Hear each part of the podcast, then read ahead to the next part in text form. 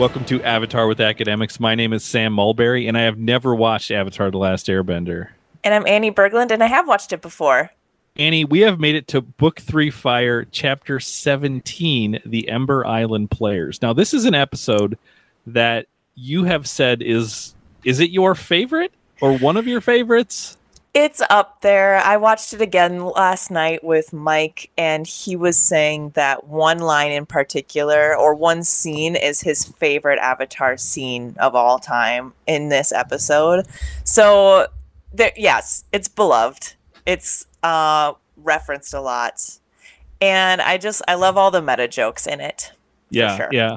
So this is going to be a special episode because I would say this is a special episode of Avatar: The Last Airbender. They they uh, are doing something really interesting here, but this is a special episode for another reason as well. We have um, a big Avatar fan who's going to sit in on the whole show with us. Now, she's somebody that we've talked about before. Um, she's, I think, she's probably heard more hours of Avatar with academics than anyone because I think she's heard everything at least twice, or she's she's she's wrapping up her second listen through. Um, and that is our guest today, uh, Esme Mulberry. Hi. Today we have three generations. We do. people. We Wow. have three. Like we have. Wait, are you? You're Gen X, right? I'm Gen X, yeah. I'm millennial, and Esme, you're Gen Z, I think so. right? Yeah. Probably. Wow. So we Wow. have all of this, all of these different perspectives. Also, Esme, how old are you? I'm 14.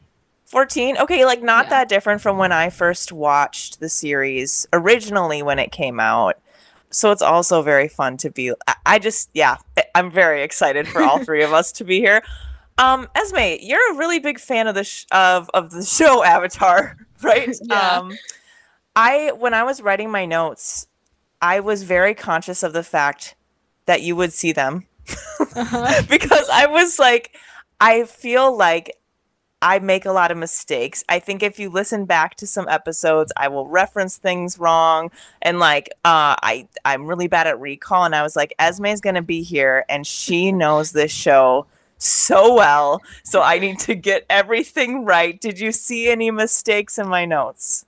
Okay.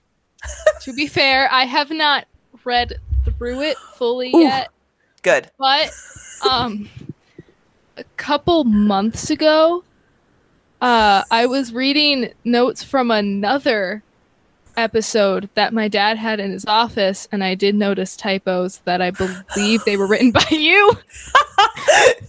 yes. See, I knew it would happen.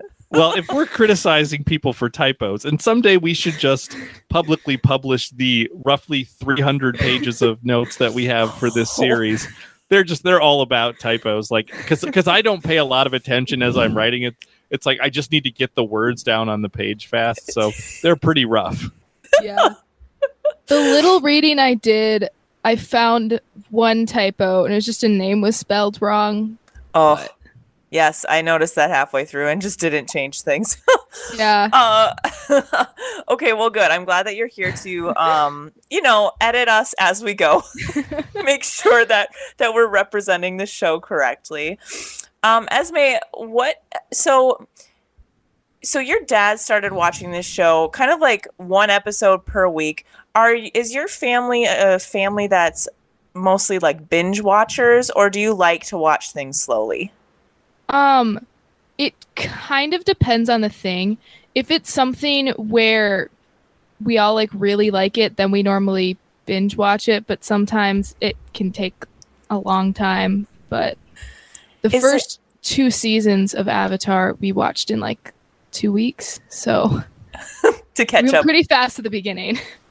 is it something that uh, man it's it must be difficult to watch it because you're essentially watching it as if it came out live right like you're you have to wait every week just like Yeah. um when it came out originally in 2006 7 8 right Yeah, um sometimes it's like every 2 weeks we watch like two episodes.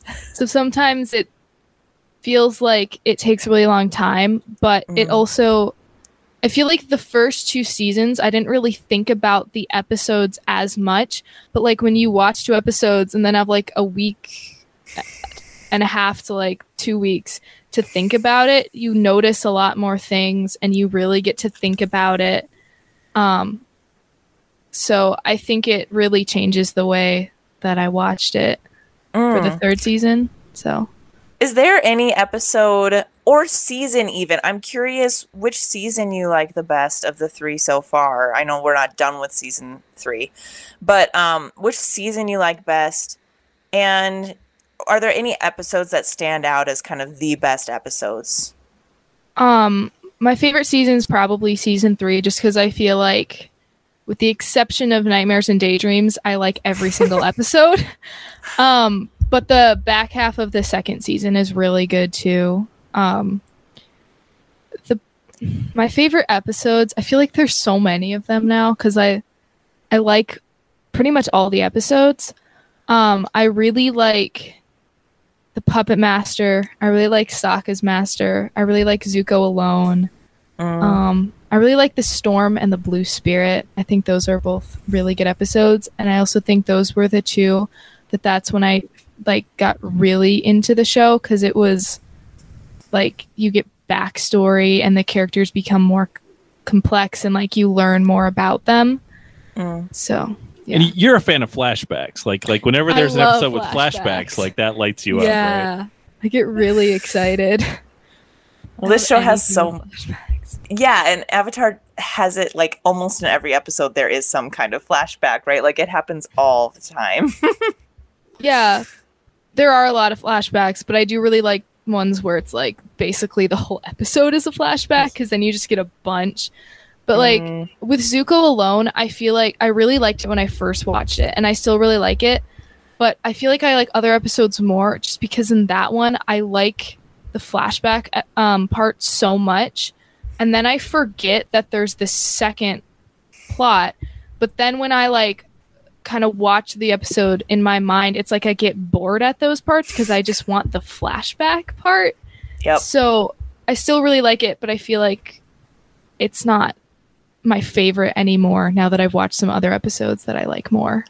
I totally see that. I wish that we could have more and more of the past. I just feel like what they give us is great and what they give us is probably more than like other series would do, especially other like kid shows would do. And yet I'm like I just want to sit there and like have a conversation with Zuko's mom or like figure Yeah. out more of the family dynamics. Yeah. Yeah, so it's like you do see so much for a show, but it's also like it's not enough. Right. It's at Have you- least something. Yes.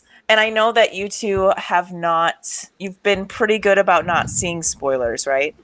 Yeah. You've avoided those. I after this series is over, we only have 3 or 4 episodes left, right? 4 episodes after this. Um are you planning to just like deep dive into everything Avatar online? There's books, there's comics, there's like the Legend of Korra. Um, I think I won't like go online until after I've watched Legends of Korra because I don't want that to be spoiled. But I definitely want to read the comics. Um, Mm. I haven't even necessarily heard like really good things about them. I haven't heard bad things, but it's like even just the prospect that there is that makes me really excited. Even if they're not that good, I just want to read them. Yeah, agreed. And it's like we know the worst of the worst is the last Airbender movie, and Yeah. so if we've if we you've watched that, is that yeah? I have. Okay. So if we've all endured that, it's like there can be nothing worse.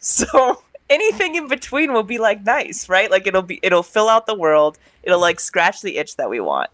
Yeah, um, because I feel like with the last Airbender movie, it's people talk a lot how it's really bad. So I feel like there can't be anything else that's that bad because no one talks about it being really bad. Mm. So I feel like that's as bad as it is, which is maybe a good thing. I mean, it won't get worse, but the bar's set low.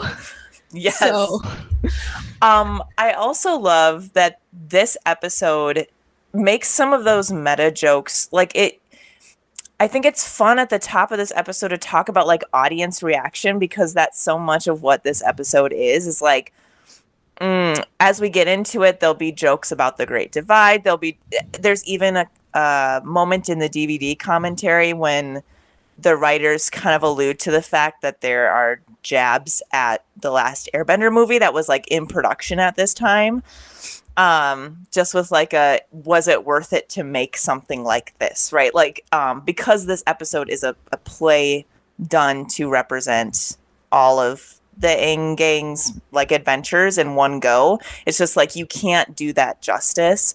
Um so there's like some jokes at the expense of the last airbender but also at the writers themselves.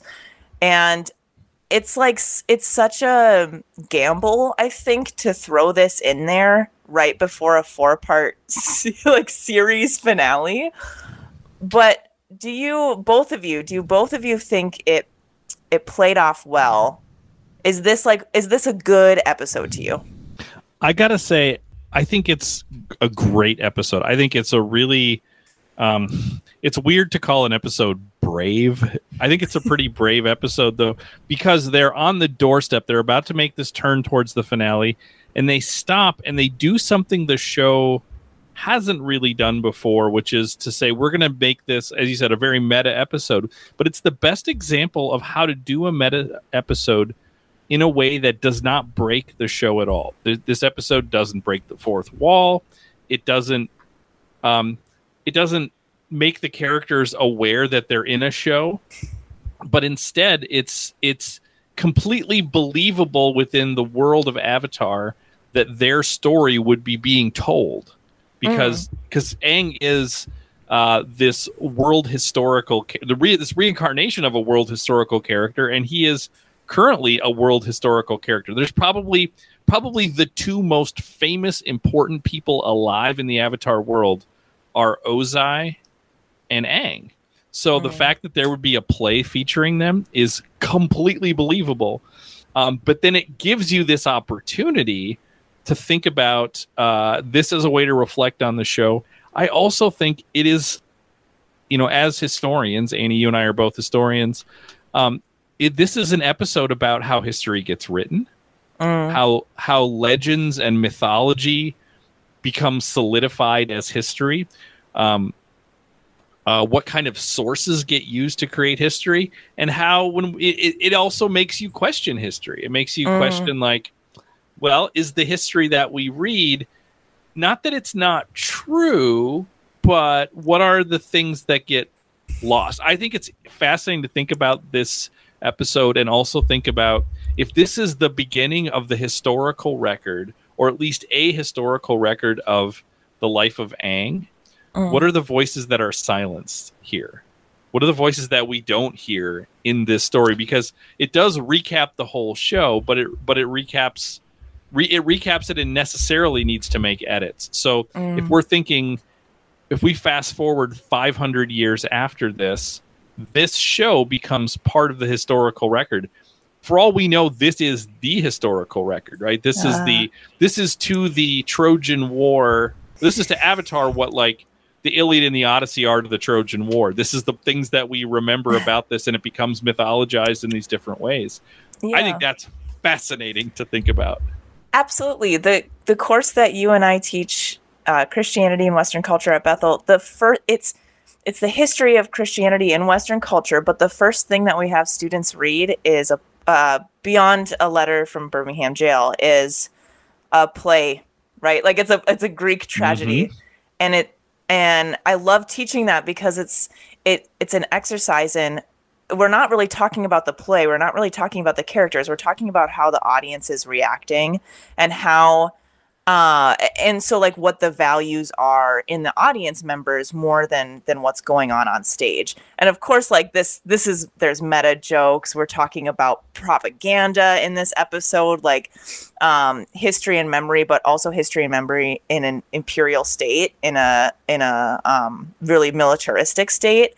But also like there are many scenes where we're seeing how the audience is responding. And uh, it's it's interesting to to listen to their laughter at certain points and also like see the parts where um, they're upset or they're angry and to and to be like oh sometimes this mirrors us and other times uh, the fire nation audience is obviously going to be cheerful for for different victories or um or failures of our heroes um so Yeah. that's really fun too I think one of the now again I haven't seen Legends of Korra, but I know that it exists in the future.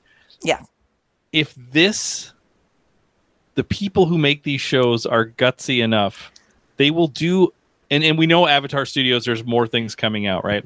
They will do something that happens in the future where characters at some in some future timeline go to a revival of the boy in the iceberg. That would be cool. And and we could even see how is it different than the one we saw here that was this piece of propaganda created in the moment. Or I have a scholar you know like somebody from Ba Sing Se University studying the text of the boy in the Oh. iceberg the way that we read Antigone in CWC that would be really interesting. And I and I believe this is the kind of show that uh, that might do something like that Mm.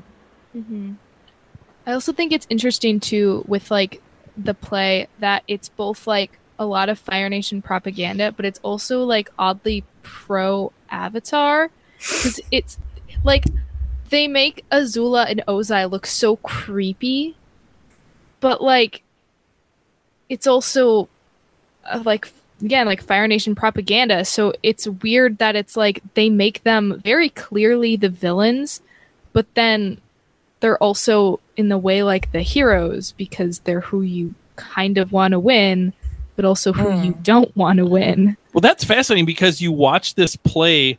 It is not through the eyes of Azula or Ozai. Mhm. Ozai and Azula are in it, but they're in it only to the extent that they're in um, the show we've been watching, which is an Aang-centric show. So it's weird that this propaganda play features it, it features the Aang gang and that they are essentially our heroes in this story. That's a really interesting insight. I hadn't thought about that, but like you would think if this was a piece of propaganda that it would be more about um, how Ozai is hunting them down or something like that. Like it's it, it means that there's a degree to which other than the ending of the play it's almost a little more neutral than you might expect. Mhm. Right.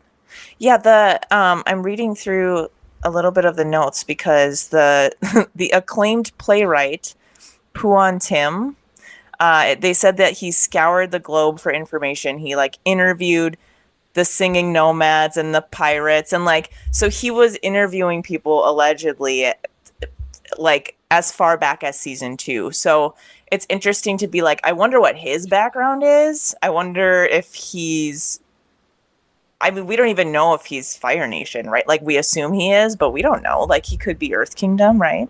That's true. He's definitely Hmm. talking to Earth Kingdom people. Yeah. Yeah. Or like he could be Earth Kingdom, but then the Fire Nation got the play because they realized he was this like famous playwright and then just changed the ending and we're like, we're gonna then insert the propaganda and then turn it into something else. Sure. Absolutely, because that yeah. that would make sense for the tone change. I mean, we'll get there uh, as we go through the episode, but it's like y- you're right. This is an Aang centric production until the last scene, where it's like e- even even our Aang gang does not expect the ending that's written. Well, should we should we jump into the summary because it's like you can tell we're like chomping at the bit to get into this. The Oh one thing, so- the one other thing we should say before we get started is that um, this this episode has I think three credited writers, Uh. um, and one of them is John O'Bryan. And I don't know if this is the last John O'Bryan episode. I think it is. I don't think he's on any of the finale. Or, I mean, he's in the writers' room, but I don't think he's has a written by. Um, Mm. So, uh, and I will say this is this is up there as the funniest episode among the funniest episodes. Um, so you know, well done to somebody who's sort of a hero of this podcast. Uh, this is a, a great way to go out for John O'Bryan uh, in the Avatar cycle. Absolutely. Also, um, know that there are 21 past episodes that are referenced in this episode, not only just in the production, but as they're talking about the playwright and where he traveled. You know, they mentioned like the the nomads, and that's one episode. But um, there's a lot of references, and we'll try to catch most of them. But um, that's what you guys are here for, in case I didn't get that in my notes. Okay. Sounds good. Okay. All right. Should we get started? Let's do it. Yeah. Okay, so we open up on Aang and Zuko, and they're practicing firebending in this open courtyard. And they're doing the same kind of firebending moves in unison. Uh, and it looks really cool. They, um, Aang himself looks a lot older, I noticed, even in this episode versus like the last one. For some reason, I think his face looks thinner. He just looks more mature. And, um, That's really interesting you say that. yeah. I want to. I, I just want to tuck that away because I think they're. Um, I think that's an important piece that visually he looks more mature for some things that are going to happen later in this episode. So I just want to highlight that point that you made. Absolutely. Um, so Katara and Toph are lounging in this kind of open corridor outside of the courtyard uh, behind them. And Katara says, Doesn't it seem weird that we're hiding from the Fire Lord in his own house? And we notice that all the kids are then dressed in Fire Nation outfits. So they're back in those clothes, trying to maybe appear uh, a little less like nomads, right? Uh, like um, migrants. And so Zuko says, I told you, my father hasn't come here since our family was actually happy. And that was a long time ago. It's the last place anyone would think to look for us. This made me wonder when I saw this episode. It made me think to the end of Southern Raiders when Katara is sitting at the end of that dock. Were they on Ember Island at the end of Southern Raiders and just didn't say it? Because it sure seemed Oh. like they were. That would yeah, make that would make sense. sense. At the end of that one, when she was seen on the dock, I was very confused of where they were because it's like it seems like someone's property if there's a dock there, but there's not like a house right there. So it's very confused in what that was. Right, and previously they at the at the middle point of that episode they had been up on kind of like a mountain plateau island thing. So I'm so I'm wondering if uh, there was a longer script of that episode where they got to Ember Island at the end of that episode and they had to cut it down. So they're just Mm. there but don't say it because then they because they also don't talk about like going to Ember Island. They're just there. So that was something I was wondering about. Um, another thing that I'm just going to bring up now because I think it needs to be addressed, which is we are on the eve, at least episode wise, of the finale. Mhm. Mm. They seem utterly unconcerned about the cave crew. Yeah, you really do. yes. Where are they? Where's their dad? Like, Right. They're not even, he does not come up in this episode. They don't mention him. That was the most important thing to them for, for three seasons, you know, almost three seasons. They got him back. They had to split up with him. And now they're just like, yeah, we're going to vacation before the final attack. It also seems like every time they're with Hakoda, they're like really happy that he's back, and then every time they he leaves, it's like this really sad moment, and then they seem not really to care until the episode that they get him back again.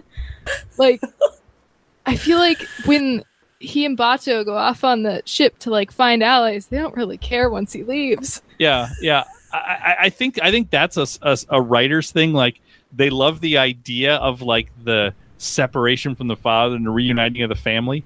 I think the writers don't love Hakoda though. It's like every Yeah. time he's in it, it's like we have to find a way to separate these kids from Hakoda, and and maybe it's just it it's less fun when there's parents around. Yeah. yeah.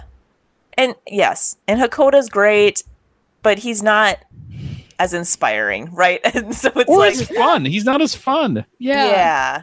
Yes. Esme, you have a fun dad. Like you know, imagine if you didn't have a fun dad, right? Yeah, that wouldn't be that fun to have him around. Yeah. and, and I guess the writers can always just like be like, oh yeah, it's trauma, right? Like, Right. oh, the kids, like, oh man, they're just used to not having him around, so like they're okay. Well, it's almost like, and it's almost like, like having Hakoda there means they can't paint in as many colors with the story Uh, because it's yeah. like, well, now this part's there, so that's not this pain or stress or tension.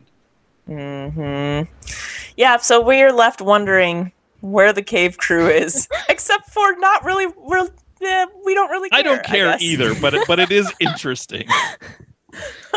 So, um, Sokka and Suki run in, and Sokka is waving a poster in his hand, and he says, "There's a play about us."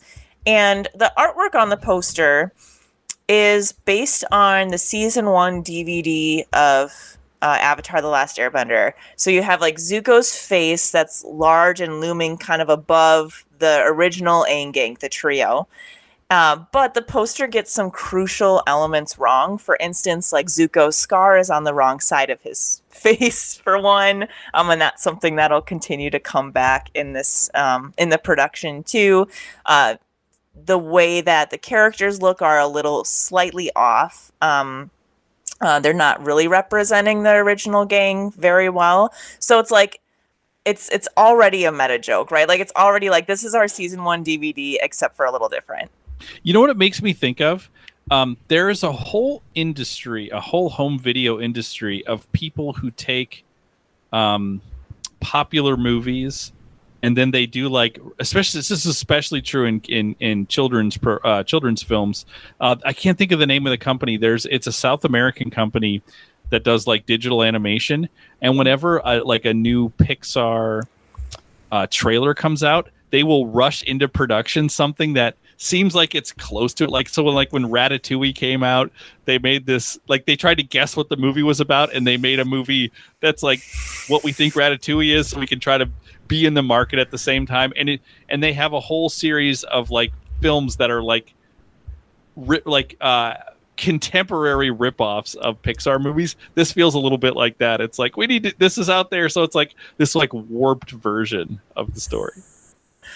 I know exactly what you're talking about. Um, so there, so uh, saying, or he's reading the description of this play, and it's called "The Boy in the Iceberg," uh, which is also a play on the first season or the first episode of the first season, right?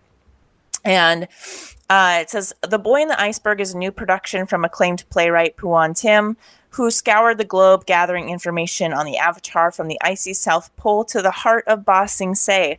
His sources include singing nomads, pirates, prisoners of war, and a surprisingly knowledgeable merchant of cabbage. That's a great. That's a great. Uh, like a great way to put the cabbage merchant in, who we haven't seen in a long time, but to like sneak sneak him into this. I think it's also interesting because we've talked about how um, throughout this journey they've been building allies, right?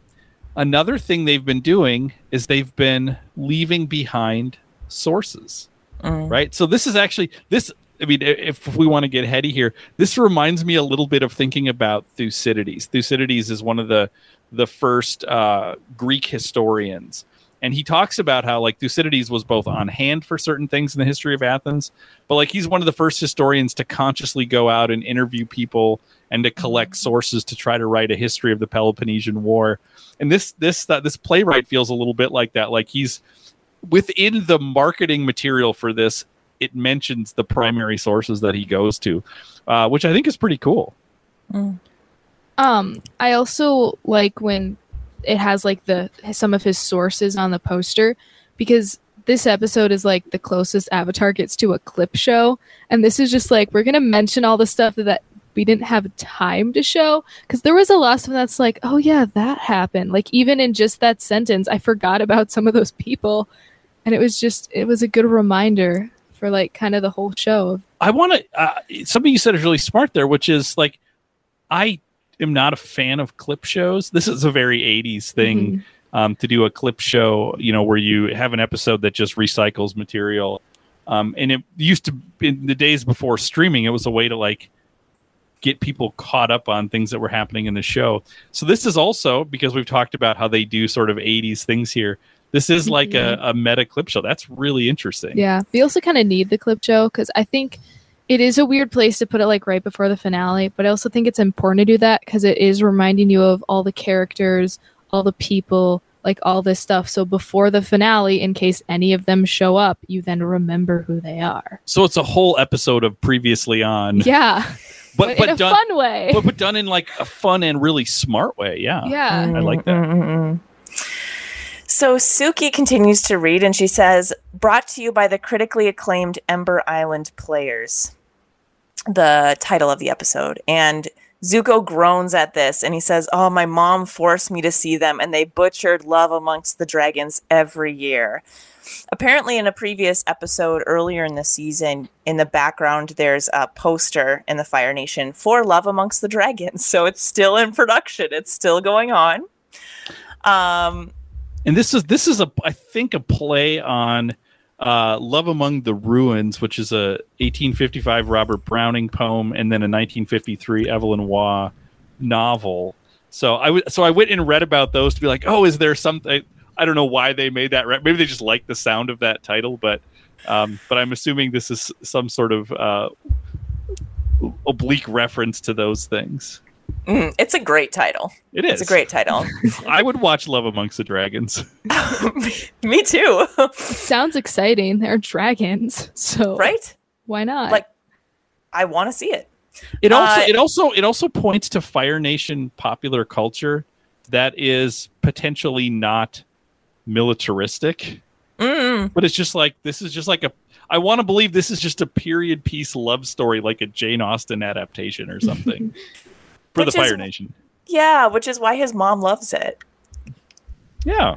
I also think it's kind of funny that, for one thing, Zuko's mother made him go to plays, but also the same one every year of this is the one we're going to watch with the same people. And he seems disappointed not that he had to go that but that they didn't do a good job of it. Yeah. So he likes Love Amongst the Dragons. It's just they butchered it. yeah, it's like there's a way he wants it to be done, and they don't get it every year. That's I love that.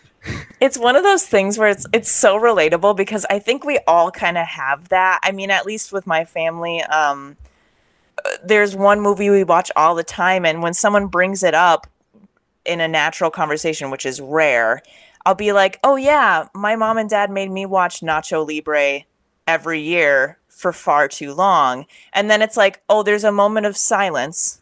Where everyone's like, ah, you revealed too much about yourself and your family. And I think this is Zuko's social anxiety coming through, where it's like he- he doesn't give a lot about his background, but when he does, it's like, oh, that was maybe something you didn't need to share, right? um, so which I I just did, so awesome, Nacho Libre. Uh, Katara wonders, you know, like if we go to this play, might it be dangerous for us, right? Like we are literally in the play. But Sokka pleads and says, "This is this this is the kind of wacky, time wasting nonsense I've been missing." So so bring on the first like meta joke of the show, which is because there's there's a lot, especially in season one, where you sort of feel like, why what, what's happening? Why are they taking so long to do things? So I uh, I love it.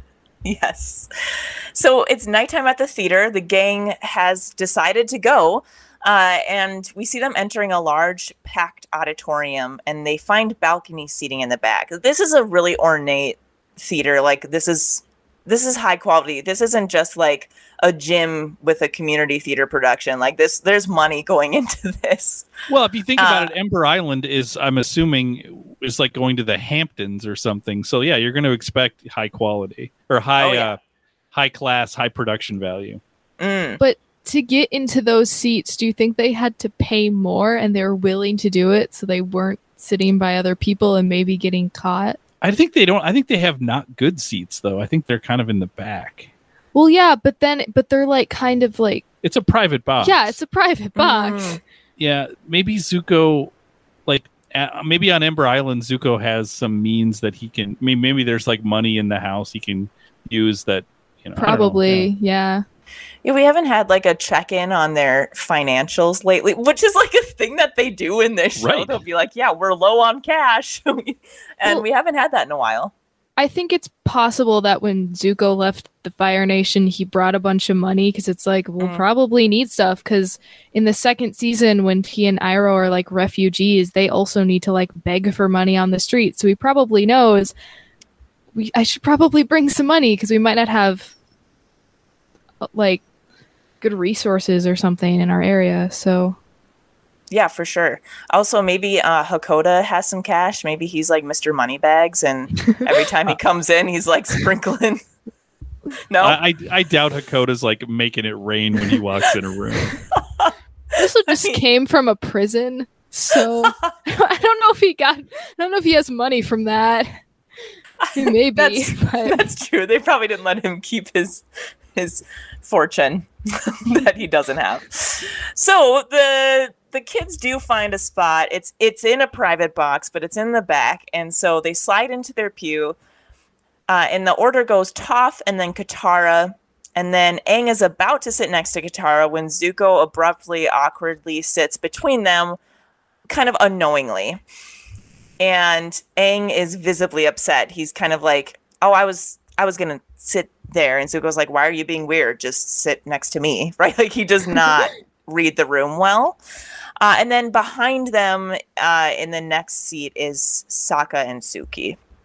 And Toph, comp- oh, Um, I also I find that shot really weird because it's like Toph, Katara, and Aang all come in from one side, and Zuko comes in from the other. Which, like, it's plausible that there's two doors to that, but that seems weird. And you don't see him go in the row behind them and then come around.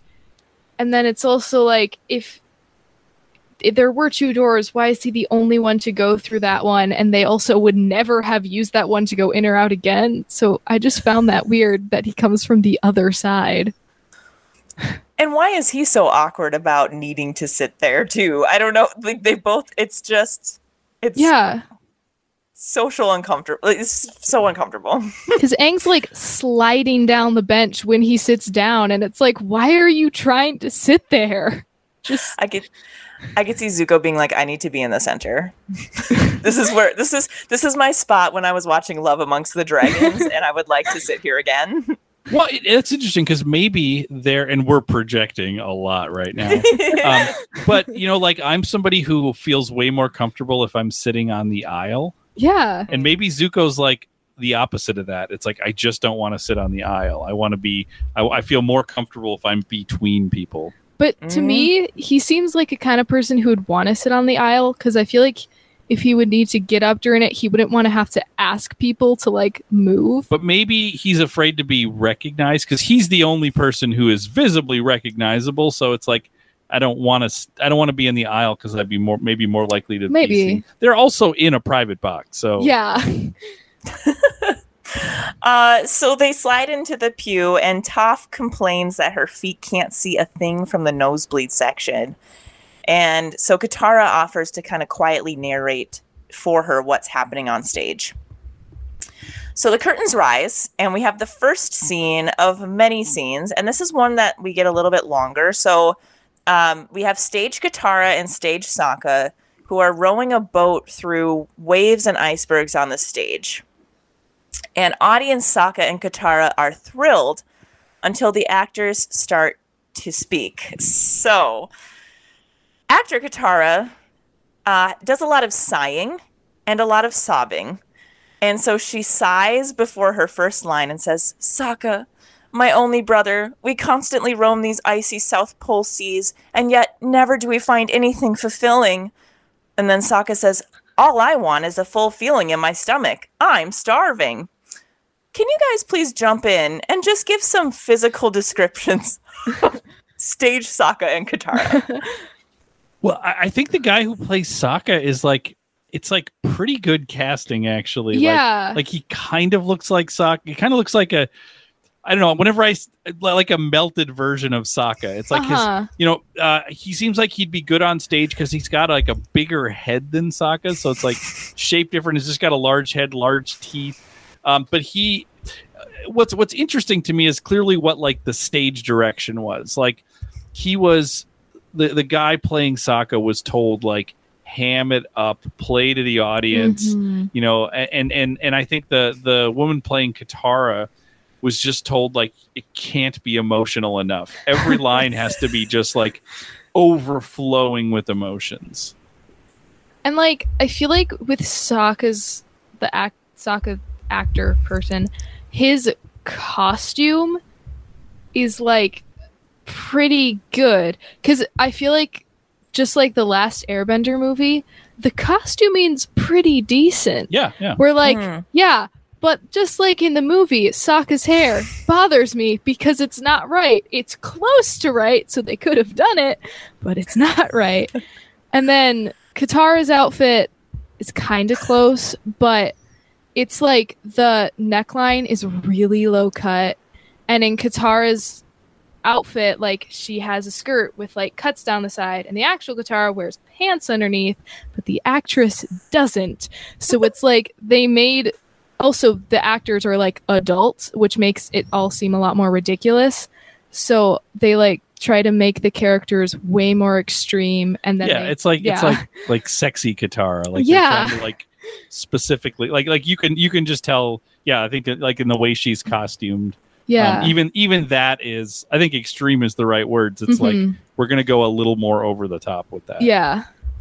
Yes, and it's the classic thing of when you try to take a story about kids, like any like young adult book made into a movie, it's like you're always going to cast much older and sometimes it works, but a lot of times it's very obvious and this is one of those things Mhm. where it's like these are like full-grown adults that Yeah. are playing And 13, then- 14, 15 year olds. It's like a problem because then for one thing, again, like it's really over the top. But if it were kids, it would be a little bit more like I mean, I guess, but if it's adults, it's like they all just seem really stupid and like really dislikable. But if they're kids, again, still over the top, but it's like, I mean, it's better if they're children. Yeah, the the sighing and the sobbing of Katara combined with the like trying to make her sexy is one of the saddest it is. ever. so, um uh the audience roars with laughter after all of Sokka's jokes. They are loving him. And real Sokka and Katara exchange looks. And actress Katara on stage says, Is food the only thing on your mind? And Sokka responds, Well, I'm trying to get it out of my mind and into my mouth. And the audience erupts again at this cheesy humor. But real Sokka complains in the audience and says, like, these jokes, these guys' jokes are so lame. And then we get the start of this runner that is Toph loving every second of this play. like thinking that all of the uh maybe like misreads of the the real life Aang gang are hilarious and actually much more spot on. So she says like I, I think that he's he's exactly right with his jokes.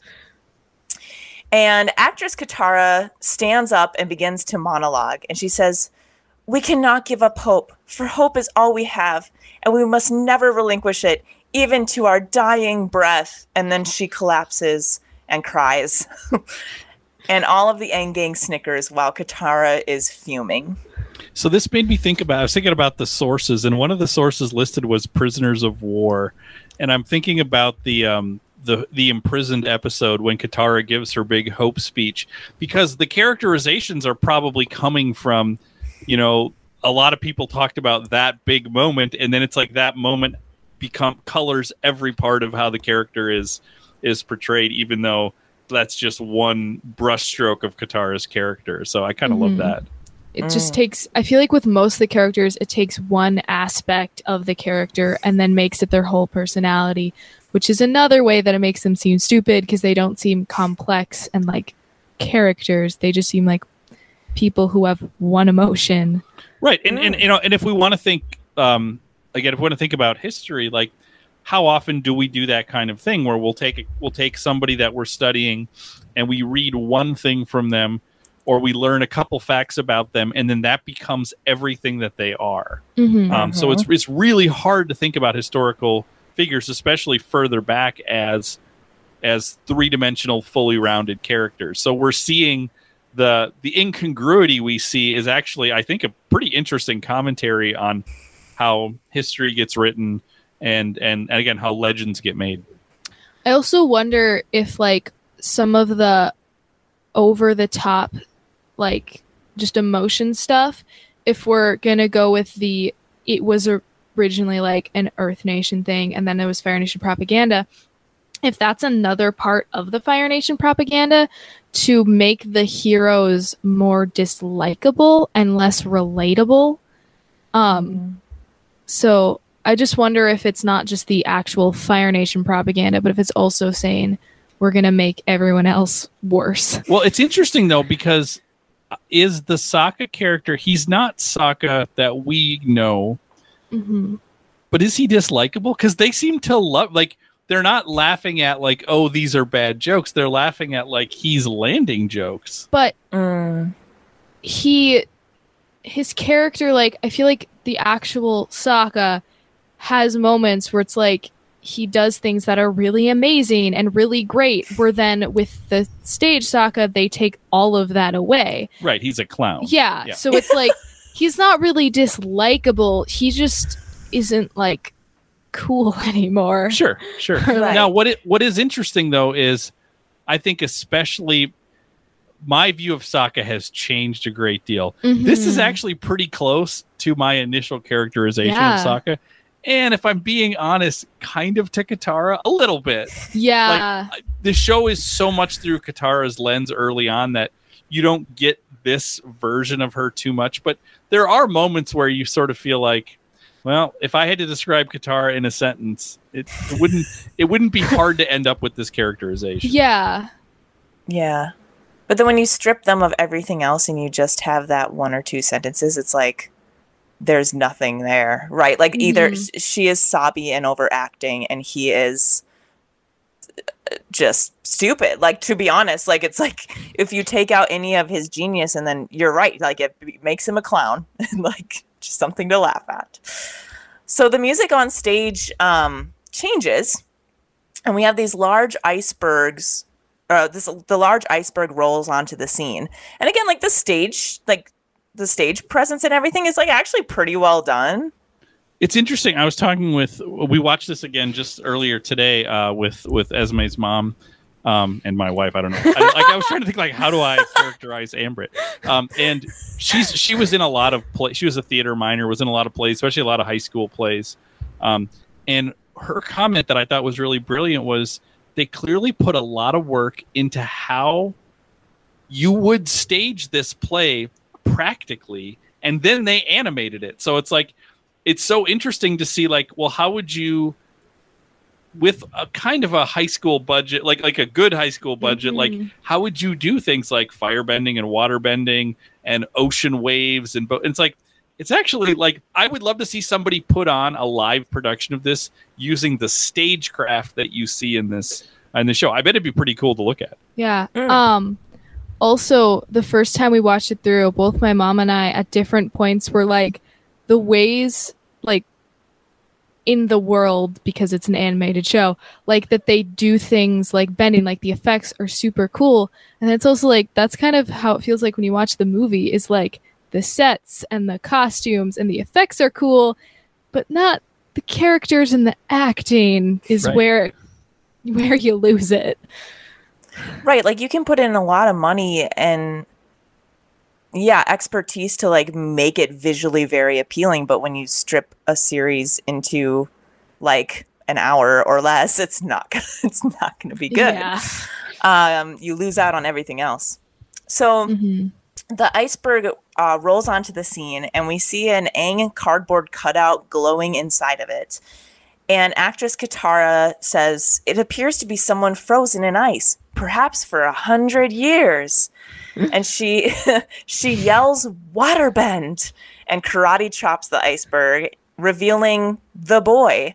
And the boy, uh, Aang, is played by a young woman wearing a bald cap. And she emerges giggling and spinning and says, I'm the Avatar. I'm here to spread joy and fun.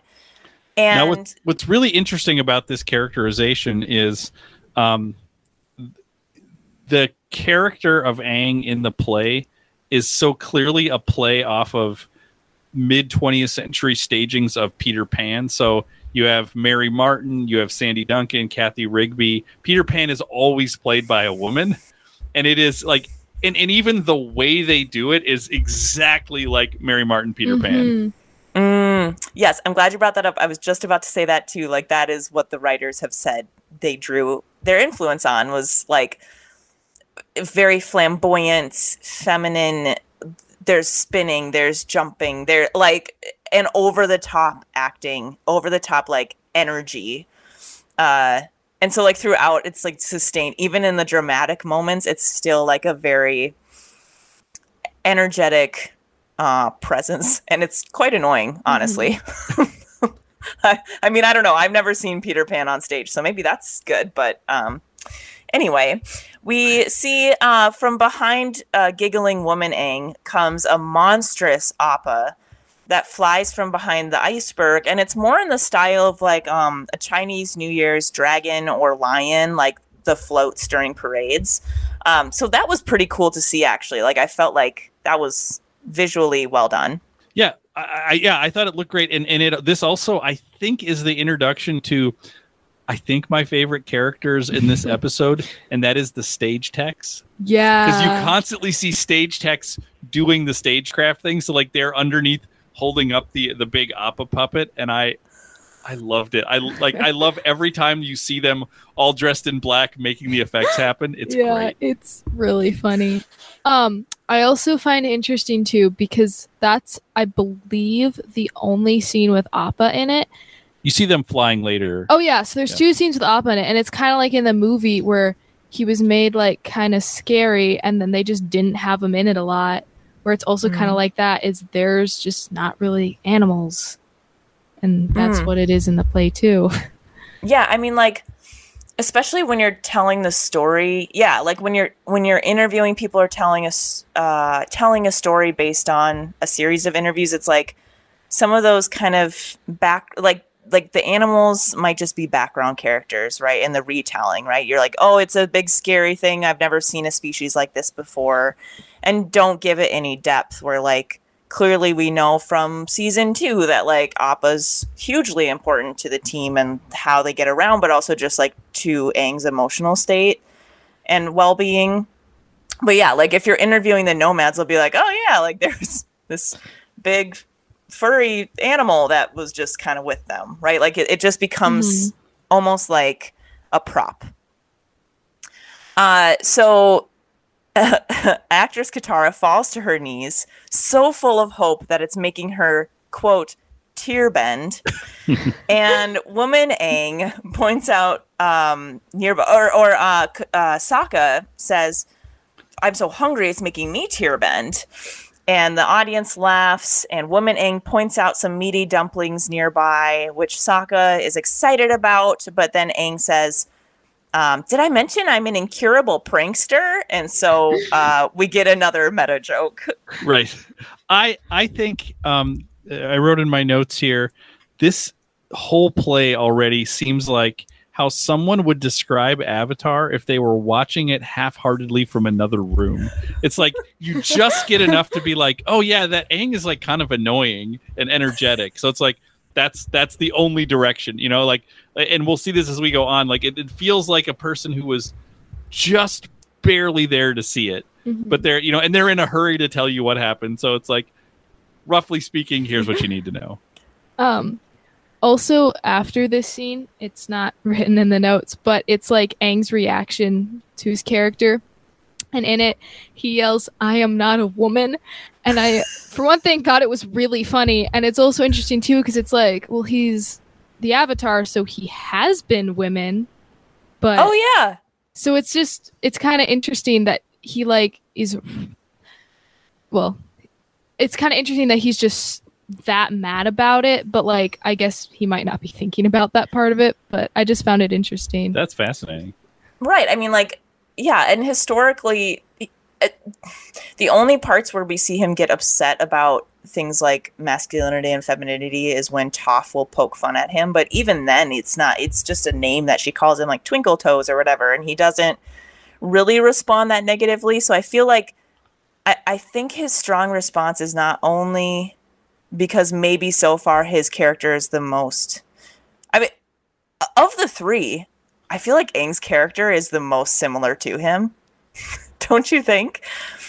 Yes. So I, I it's interesting because I was thinking through like I understand why Katara is upset and mm-hmm. I understand why Sokka is upset, but it's like you look at it and you're like, well, yes, that like that Sokka is just like kind of making these bad jokes, like, but that's also true. Like, Toph, like Toph is right.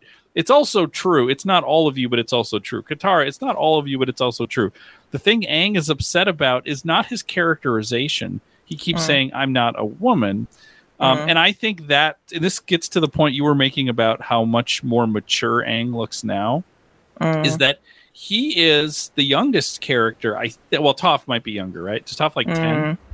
Um, but but he so so Aang is like at you know if he's twelve years old or right like like he's still kind of prepubescent, and as we're gonna see, this episode is gonna push towards you know him thinking about um, who he is identity wise, maturity wise in relationship to Katara and love and romance Mm. and those types of things.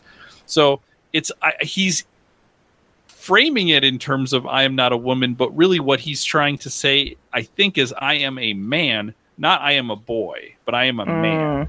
Um, because Mm. he's he's going to be towards the end of this talking about you know adult emotions and things like that, and so it's I think it's less about the gender part and more about the like maturity part, and and Mm. and that gets heightened by the fact that he's not even cast as his his you know current gender we'll say Yeah. Mhm.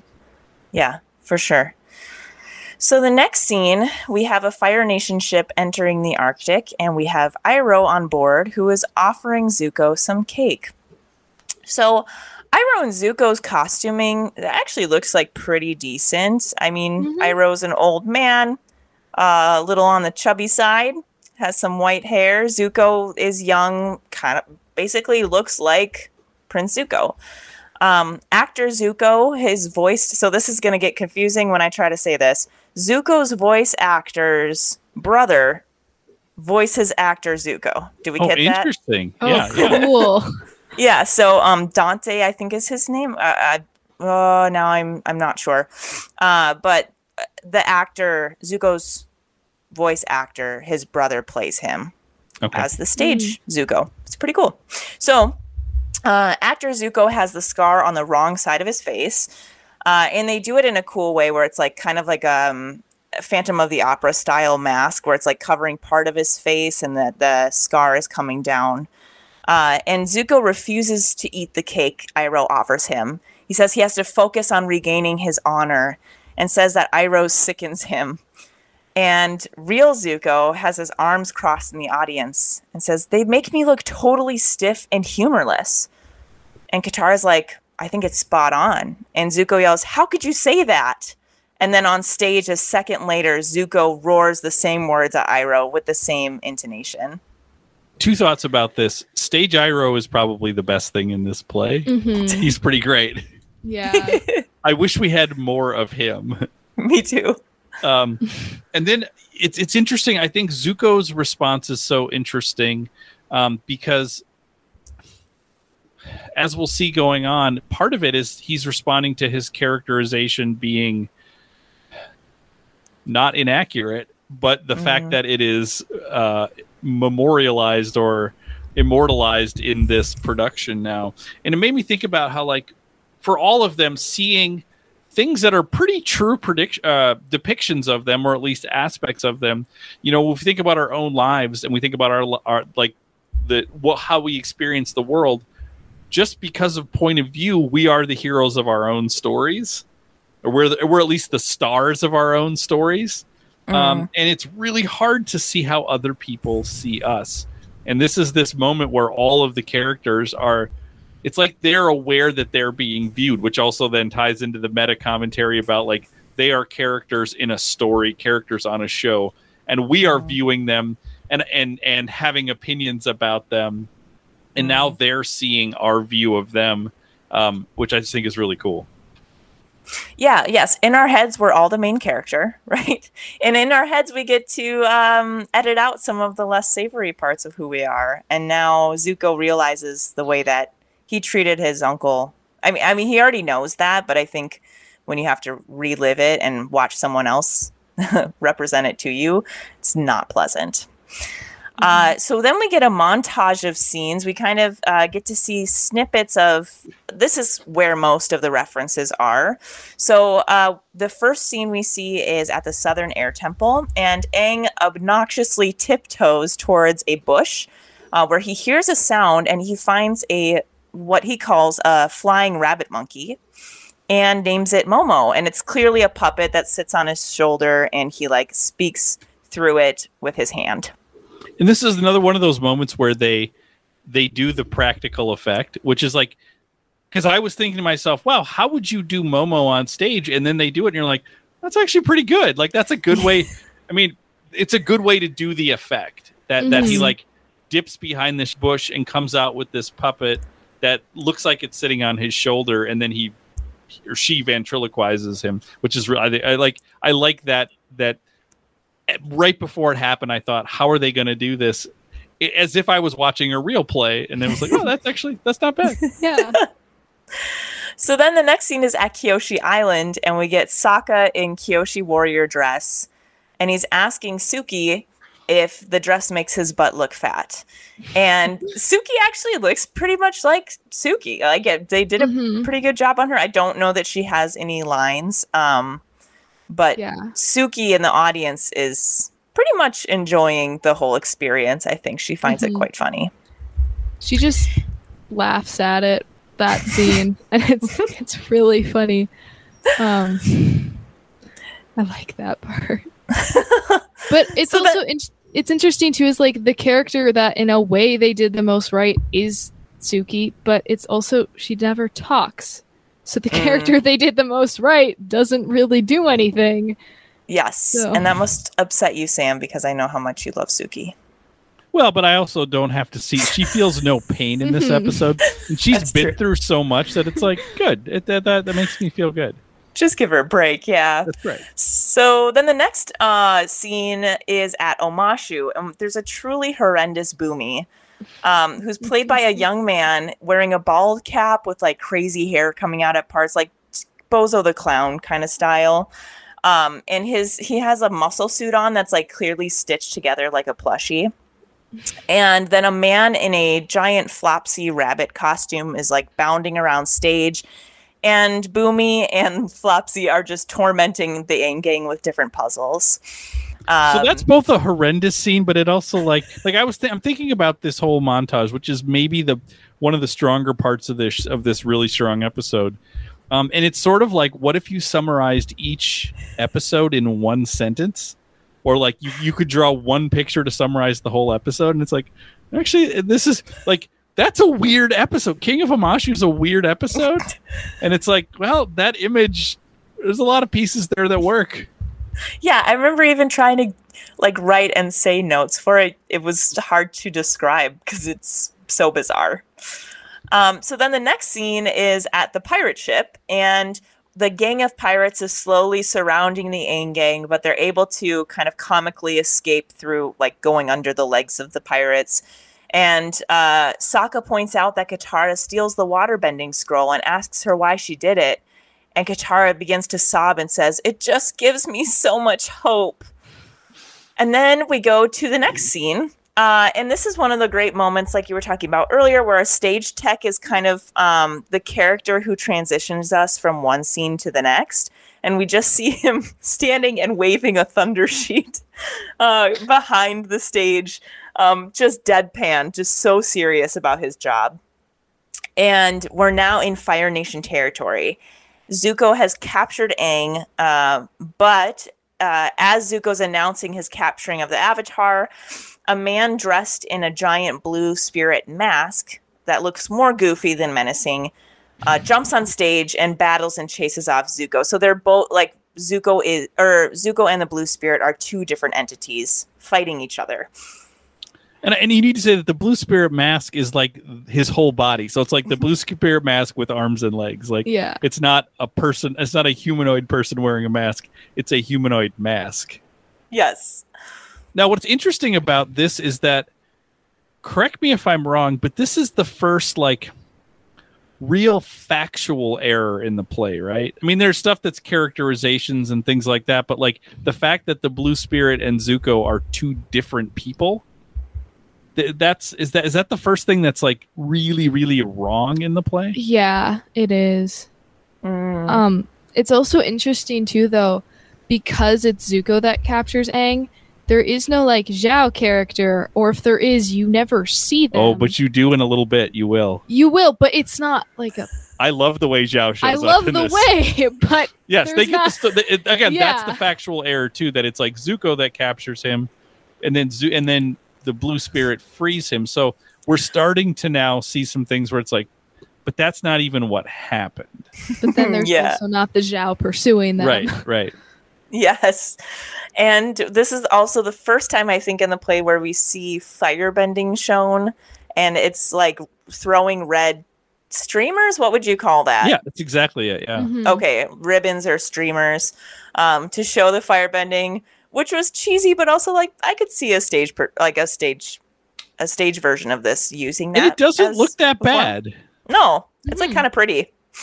Uh, so woman Aang jumps from the shackles once Zuko is chased off stage by the blue spirit.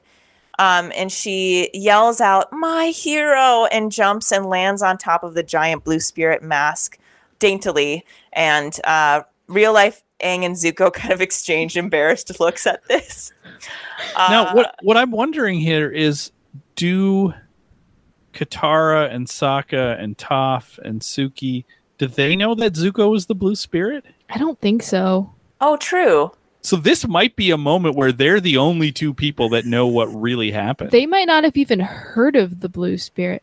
Well, actually, in- wanted posters and stuff. okay, maybe, yeah. in the Western Air Temple, when Aang is trying to say like, well, maybe we should give Zuko a chance, I feel like he says that he like saved Zuko saved him when he got captured in that episode, but he didn't like mention the blue spirit. So like, if they thought about it, they could probably figure right, it out. right. I'm just saying I don't know that we have a definitive moment of like Yeah, where all that is pieced together.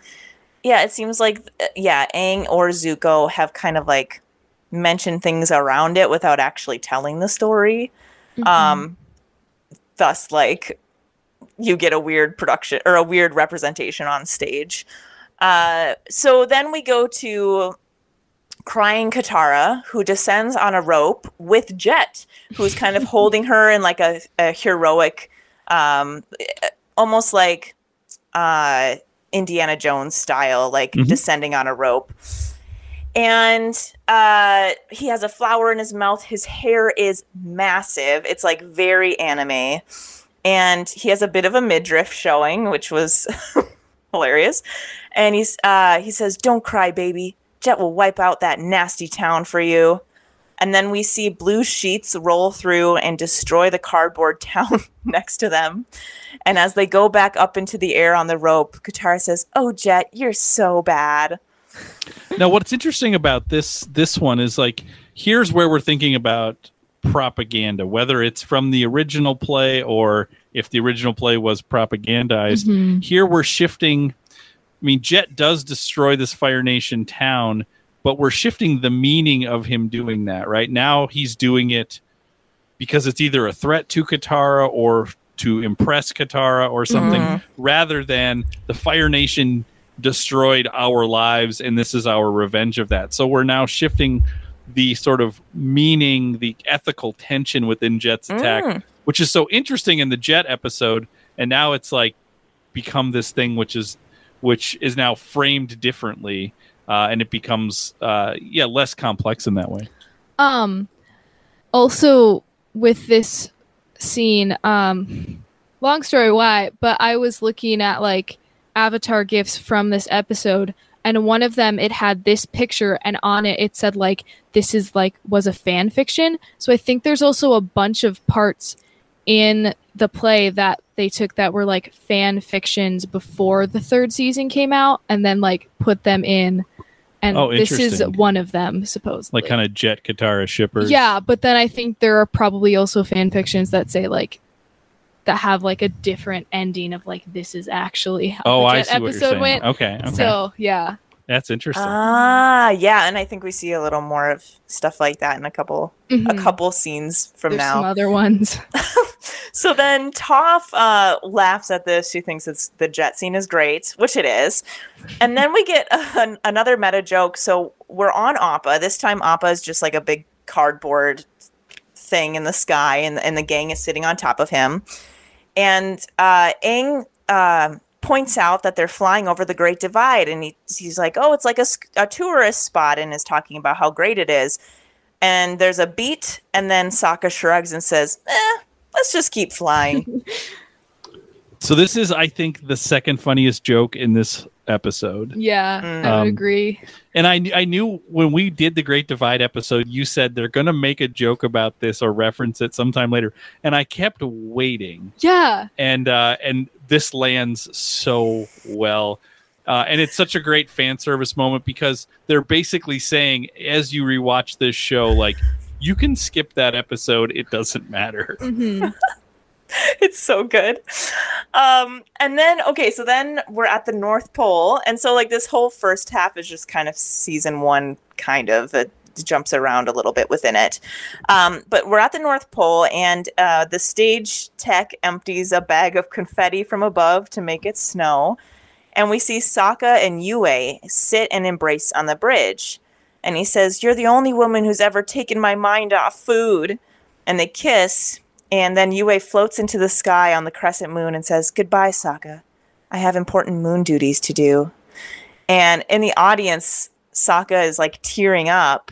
But then Suki's next to him and kind of like jabs him and laughs and says, You never told me you made out with the moon spirit.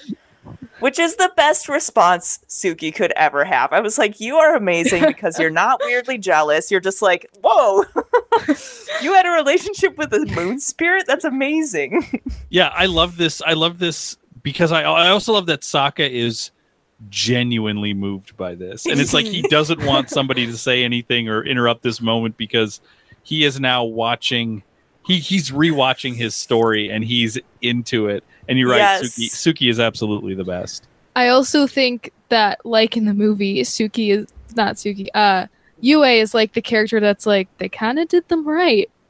Mm. Like I didn't feel like it was real bad. But there's also a thing that I didn't notice the first two times I watched this episode, but I noticed it the third time that when the snow like confetti snow stuff is like being put down on them, it's just in one spot and it's like behind Sokka.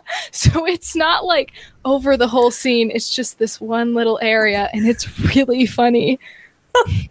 yes it's like it doesn't even fill the whole spotlight that's on stage um i and oh another thing voice actor for suki um is the same or she also voices yue Oh. stage Really? stage stage Yue. Oh, okay, yep okay, okay. yep not yue yue but stage Yue. So real. Suki does stage Yue? yep Interesting. I like that. I think Yeah. that's fun that they did that. They didn't need to, but I feel like uh, I don't know. I like that for Suki. um, so uh, then we move on to uh, Woman Aang is wearing an ocean spirit outfit that looks just like a giant fish costume. It's very much like the shape of a triangle. Um, and just stomps around on stage while many Fire Nation ships are crushed under her feet, and she's holding like a doll that's meant to look like Zhao. um, and then the curtain closes for intermission, and the gang is pissed, minus Toph, who's cheering from the audience. Toph is like, "Give me the popcorn! I want round two. And what's interesting about the very last shot of that is that you know it focuses on like the destructive power of avatar of the avatar state um and again it strips away the the kind of inherent struggle about the avatar state because this is a as we think about as we move into season 2 this is this like uh profound traumatic thing for Aang to think about and Mhm. instead it's just like look at me being superpower avatar state destroying you know like like like it strips it strips that stuff out.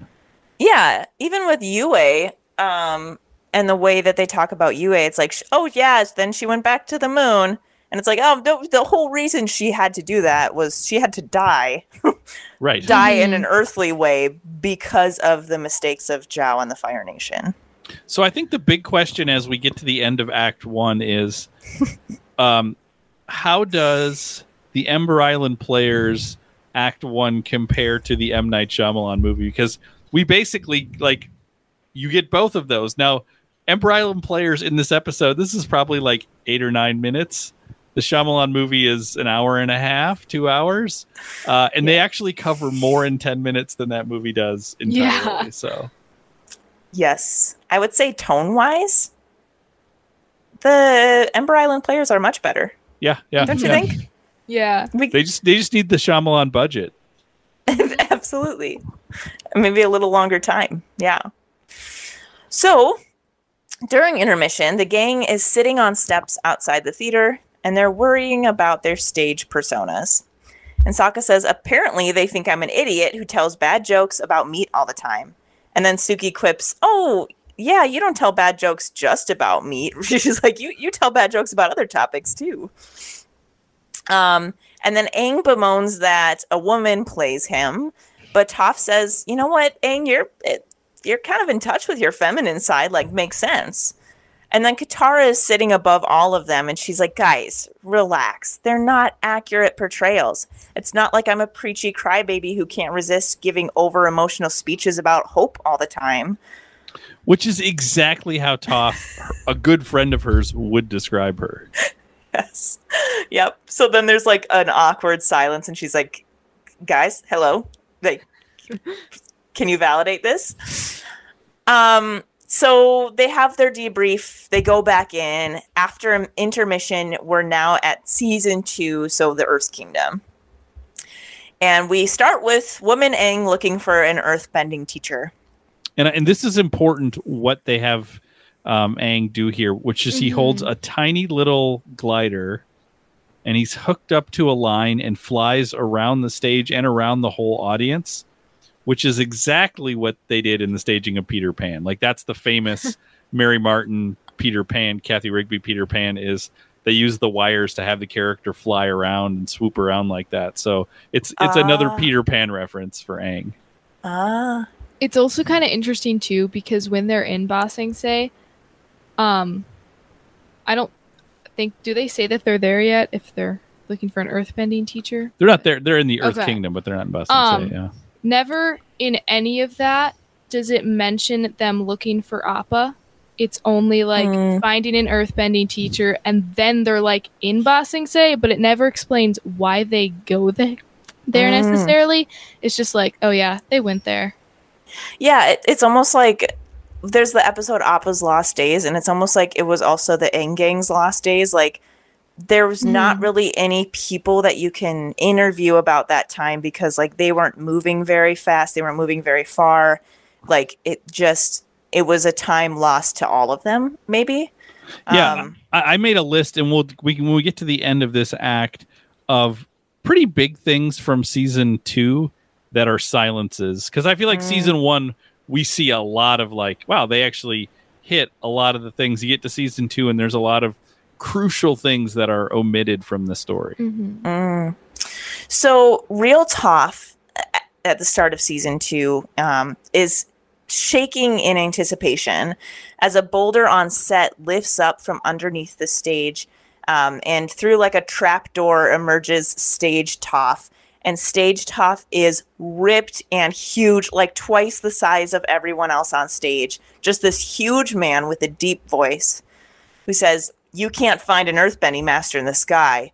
You have to look underground. It's like they merged Toph with the boulder. Yes, it is very the boulder like. And Stage Toph spits and flexes and says, My name's Toph because it sounds like tough, and that's just what I am. And the gang is roaring with laughter in the audience. And there's a second where you think maybe Toph might be upset, but then she is thrilled. And she explains that, uh, or and then Stage Toph explains how, you know, like, oh, I can't see like you guys can. Um, I see with my mouth, with a sonic wave from my mouth, and then screams in the faces of the Aang gang. And Toph is like, yes, this is amazing. This is what I want. And I love that that's like the biggest inaccuracy about her, and she's just on board for it. Like, yep, that's great. This is yeah, that's the scene. This is Mike's one of Mike's favorite scenes of all of Avatar. He's like the way that they played off that joke was so well done, uh, and like so pleasing that Toph is okay with this. Like it, it makes everything better. So then we see a scene between Iroh and Zuko, And Iroh says, Zuko, it's time we had a talk about your hair. It's gone too far. And he gestures towards Zuko's flowing locks. And Zuko, offended, says, Maybe it's time we split up. And then they both walk in different directions on stage. So, what is omitted, obviously, is anything of their story except for somehow Zuko's hair has made them uh, not want to be together. Right. I mean, Iroh is written out of history here. I mean, I, th- season two is arguably the Iroh season in lots and lots of ways, Mm. and he's yeah he's he's written out of history. So Iroh is one of the big silences. Mm. Because I mean, imagine Avatar, the show Avatar without Iroh, and that's pretty much what the Boy in the Iceberg is. Yeah, and the Fire Nation does not want to put on a play where there's any complexity about Iroh. They want him to be passive. They want him to be just a glutton, Mhm. and like that's what the play made him. hmm So then we get a desert scene um, after Zuko alone, uh, where Azula is surrounded by the Aang gang, Iroh, and Zuko. And Azula points to the distance and is like, she's like, "Oh, I'm surrounded, right? Like I- I'm I'm caught by everyone." But she points in the distance and says, "Wait, what's that?" I think it's your honor. And Zuko's like, wait, where? And everyone looks, and then Azula is able to disappear, and they're all amazed that she pulled off such um, such a, a an escape plan. Um, and then the next uh, next scene is at Ba Sing Se, and we have a, a stage tech who cranks a lever below the stage and makes a giant drill move on the stage. So it's um, the scene where the drill is trying to break through the walls of Ba Sing Se, um, with Azula standing on top, and she's ordering the drill to break through all the walls of Ba Sing Se. And we get another kind of fan servicey moment where they go to the audience and the audience is sleepy. They're all like snoring. And so the writers were like, yeah, this is a joke at our expense, right? Like a lot of people didn't really like this the drill episode because they felt it was just kind of boring and not much happened. Right, because it doesn't end up resulting in anything, and we don't even see the resolution of that in this scene. It just sort of Mm. cuts away from it. Mm-hmm.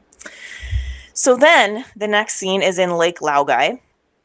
Uh, and Jet's Jet is back and he's spinning around on the ground, but this time his whole presence is green. And his eyes are kind of like bulging, and um, he has like fake eyeballs on to like going in different directions. And he says robotically, must serve Earth King, must destroy. And he rides on stage as the acting gang looks on, kind of in horror. Um, and then a boulder slowly drops from above from a stage tech um, and covers Jet's body poorly. Like it, it kind of has to chase after him on stage. um, and uh, and the boulder covers Jet, and he is presumably dead. We're not sure. So real Zuko whispers to the gang, "Did Jet just die?" And Sokka says, "You know, it was really unclear."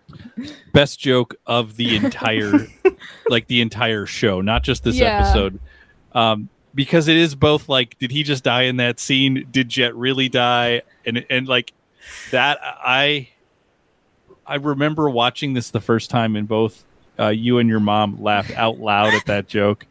And it's just, I every time I see it, I just think that is such a funny commentary on like kind of where we all left that. Mhm.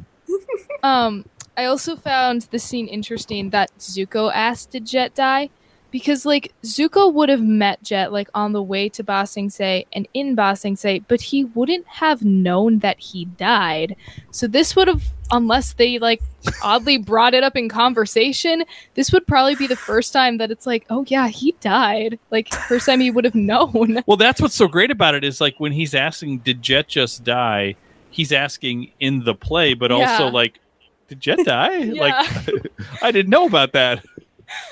It's so dark like to be like that's the way you learn that this person you spent some like a decent amount of time with has passed away It actually, and I will say, this is the thing that serves one of the biggest plot points going forward, which is I was always feeling like I didn't like the way that resolved. So I was like, are they going to bring Jet back at some point? Now they don't have to because they've just they've just addressed the fact that Yep, this is it, this was weird, wasn't it? Like what exactly happened? And now I feel like we're never going to know and I'm totally okay with it. In fact, I Mhm. hope we don't find out. I actually feel now more like he actually is dead because if they like had put it in the play, like the guy researching it, it probably been in like, yeah, I'm gonna show a character's death. So I feel like that for me was more closure of okay, yeah, he's dead. Mm, mm. One of the mysteries of Avatar. So then we go to uh oh another scene at Lake Laogai, um, but this time it's it's kind of like in the prison. I think this is in Lake Laogai. Is that correct? Yes, yeah. Yep. Okay. Um, and Katara is standing in a cave where she and Zuko were thrown into prison. Um, and in this cave, she admits her attraction to Zuko. She says, I've had eyes for you since the day you first captured me. Vomit. Just so gross. and uh, real Zuko and Katara sit next to each other, un- uncomfortably kind of scoot away from each other at the same time as they're watching this scene. And real Aang is quite upset, and this he actually locks in on the performance and like his body, his posture is like now towards the stage, like he wants to take in everything in this scene. Um, and he watches as Katara says, stage Katara says that ang is like a little brother to her, not romantic uh, at all. And then actors Zuko and Katara hold and nuzzle each other while real ang stands up and leaves the theater. He can't stand to watch this any longer. And this is another so- one of those like fanfic kind of moments, right? Mm-hmm. So this is Like- for the for the the uh Katara Zuko shippers. They, they they let a scene play out Yes. that didn't that didn't actually play out. I think um they're they affectionately call it Zutara. Yeah, Zutara shippers. Um yeah, I mean like you could watch that scene and be like, "Oh, maybe there's something between the two of them." Like I I could see that just because those two people have like a lot of it's maybe it's weird to be like chemistry when it's an animated sh- show. It's chemistry but, still, yeah. Yeah. yeah, yeah. Um This seems like and- potentially somebody who walked in on them while they were in prison having a pretty like uh, emotional conversation. It wouldn't be Mm. hard to project a bunch of the rest of this stuff out and then fit what they say into the narrative of the story. Yeah, which is essentially like what fans did with Jet 2 and well, with Jet was a little more obvious, but even like Haru, who's not in this at all, right? Right. Um so then we have a scene with an almost empty stage and on it are there's a Fire Nation and Earth Kingdom flag that are both draped side by side overhead. And we have Azula on the side of the Fire Nation flag and Iroh on the side of the Earth Kingdom flag. And standing in between them is Zuko, and he is forced to choose a side. And Azula's like, You have to choose now. Do you want to choose to be with the Fire Nation or do you want to choose to be a traitor? And Iroh's like, Choose the size of side of treason. Like it's more fun. Choose me. And Zuko begins to walk towards Iroh and stands next to him. And, and Azula believes, and the audience believes, that he has chosen Iroh.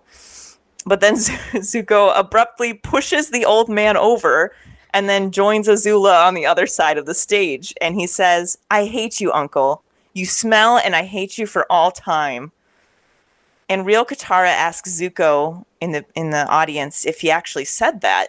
And Zuko shrugs and says, I might as well have.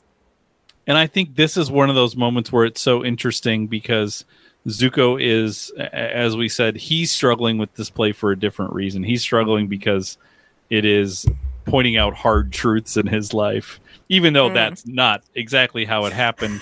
Like Zuko's like, well, but that's what happened, and and yeah. and you know, I have to I have to deal with that. Um, also in this scene, which you didn't mention, after Zuko makes the choice, the Earth Kingdom like banner thing falls down on Iroh, and it reminded me a lot of the scene from The Awakening where Aang throws his staff on the ground and then the Fire Nation banner falls on top of it. And I found that Mm. really interesting that it was like in that moment Aang made like this big choice to like go off on his own, and then in that one, Zuko made a big choice to like go with the Fire Nation, but then they both went back on the choices that they made. And I found that really interesting that they did that. Mm, and that both of those choices are wrapped up in their identity too. Mm-hmm. Uh, so then we the last scene before intermission. There's another uh, is the Earth Kingdom Palace, and we see Mai throwing daggers at Earth Kingdom soldiers. Uh, how would you describe the way Mai is throwing daggers? This is the greatest stage tech moment of all time because she pulls it out of her hair and like moves her hand like she's going to throw it and one of the stage checks takes it out of her hand and like walks it over to the to the target it is so phenomenal because it's like it's clearly a guy dressed in black walking the dagger across the stage I love it so much. Um, and and Bosco the bear is uh, sitting looking on from the throne. So Bosco made it. Uh, we see a Ty Lee who's uh, just a looks like a ballerina, but like an adult ballerina. uh, uh, jumps in and kisses soldiers to make them paralyzed. And uh, woman Aang jumps down from a- above and yells, "Avatar state, yip yip!"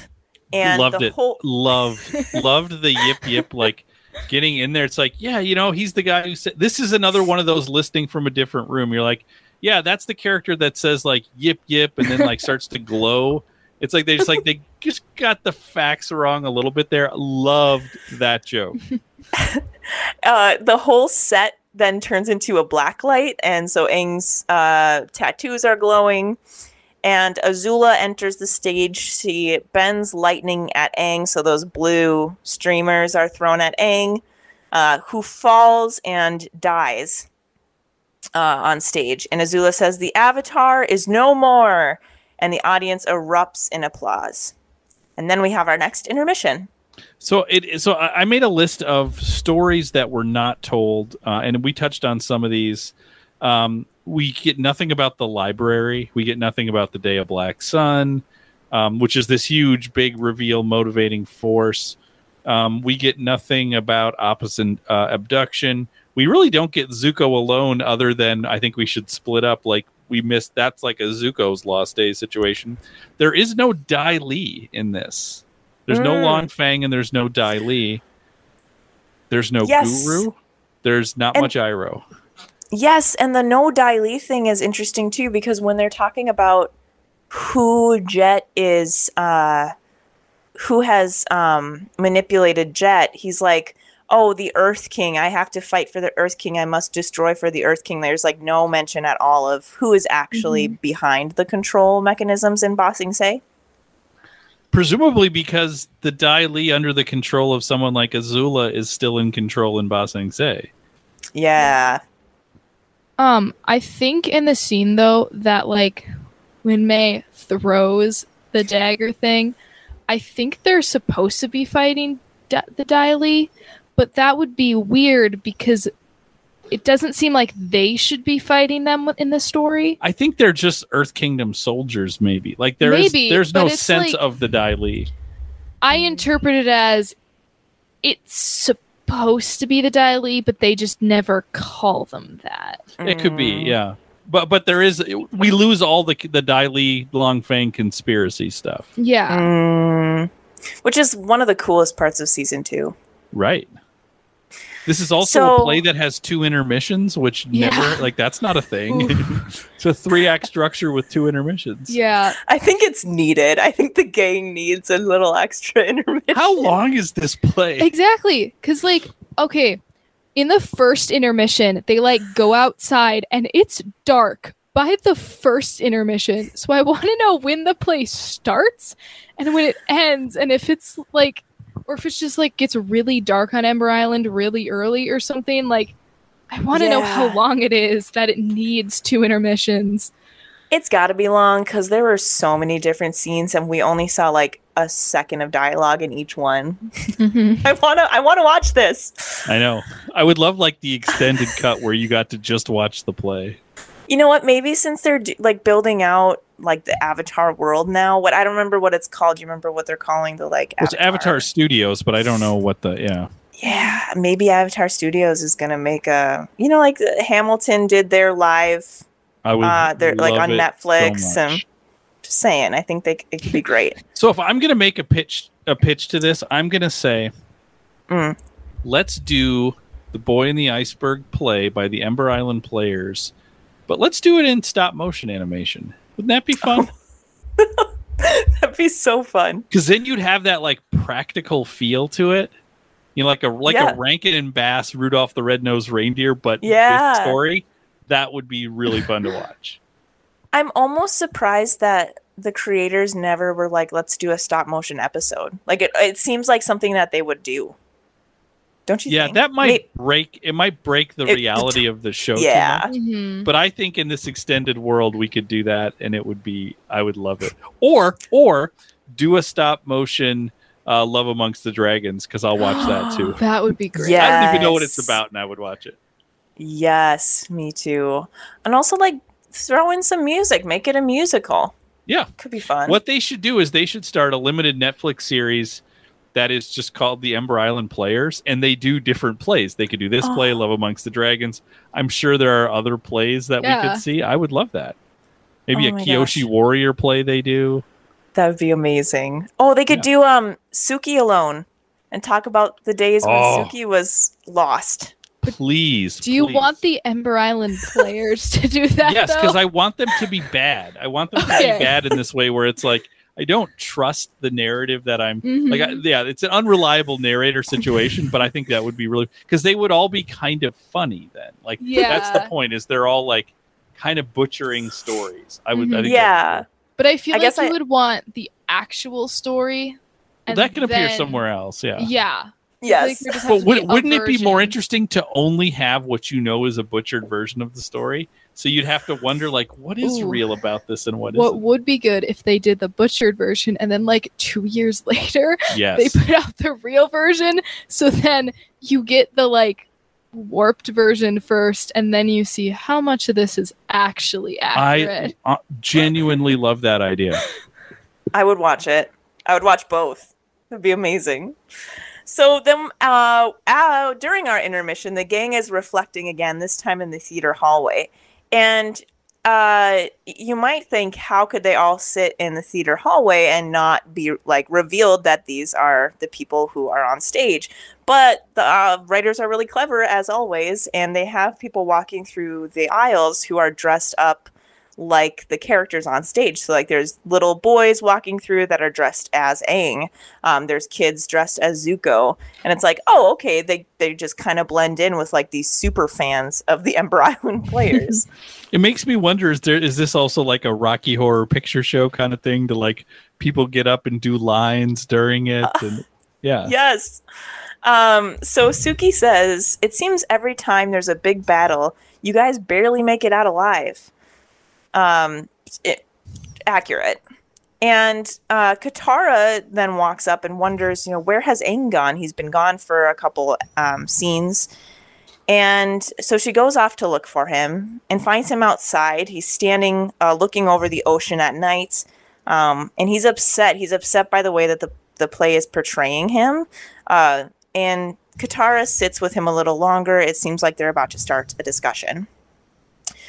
Inside, Suki and Sokka plan to sneak backstage to give tips to Sokka's actor, uh, which is something that apparently is based on the voice actor for Sokka, because originally when they wrote Sokka's character, he was much more somber, maybe even similar to the way that um, Shyamalan's movie depicted him, like just a much more serious person but the voice actor wanted to throw in a little more jokes, a little more energy, make it um, goofier. So like it was very much at the actor's request.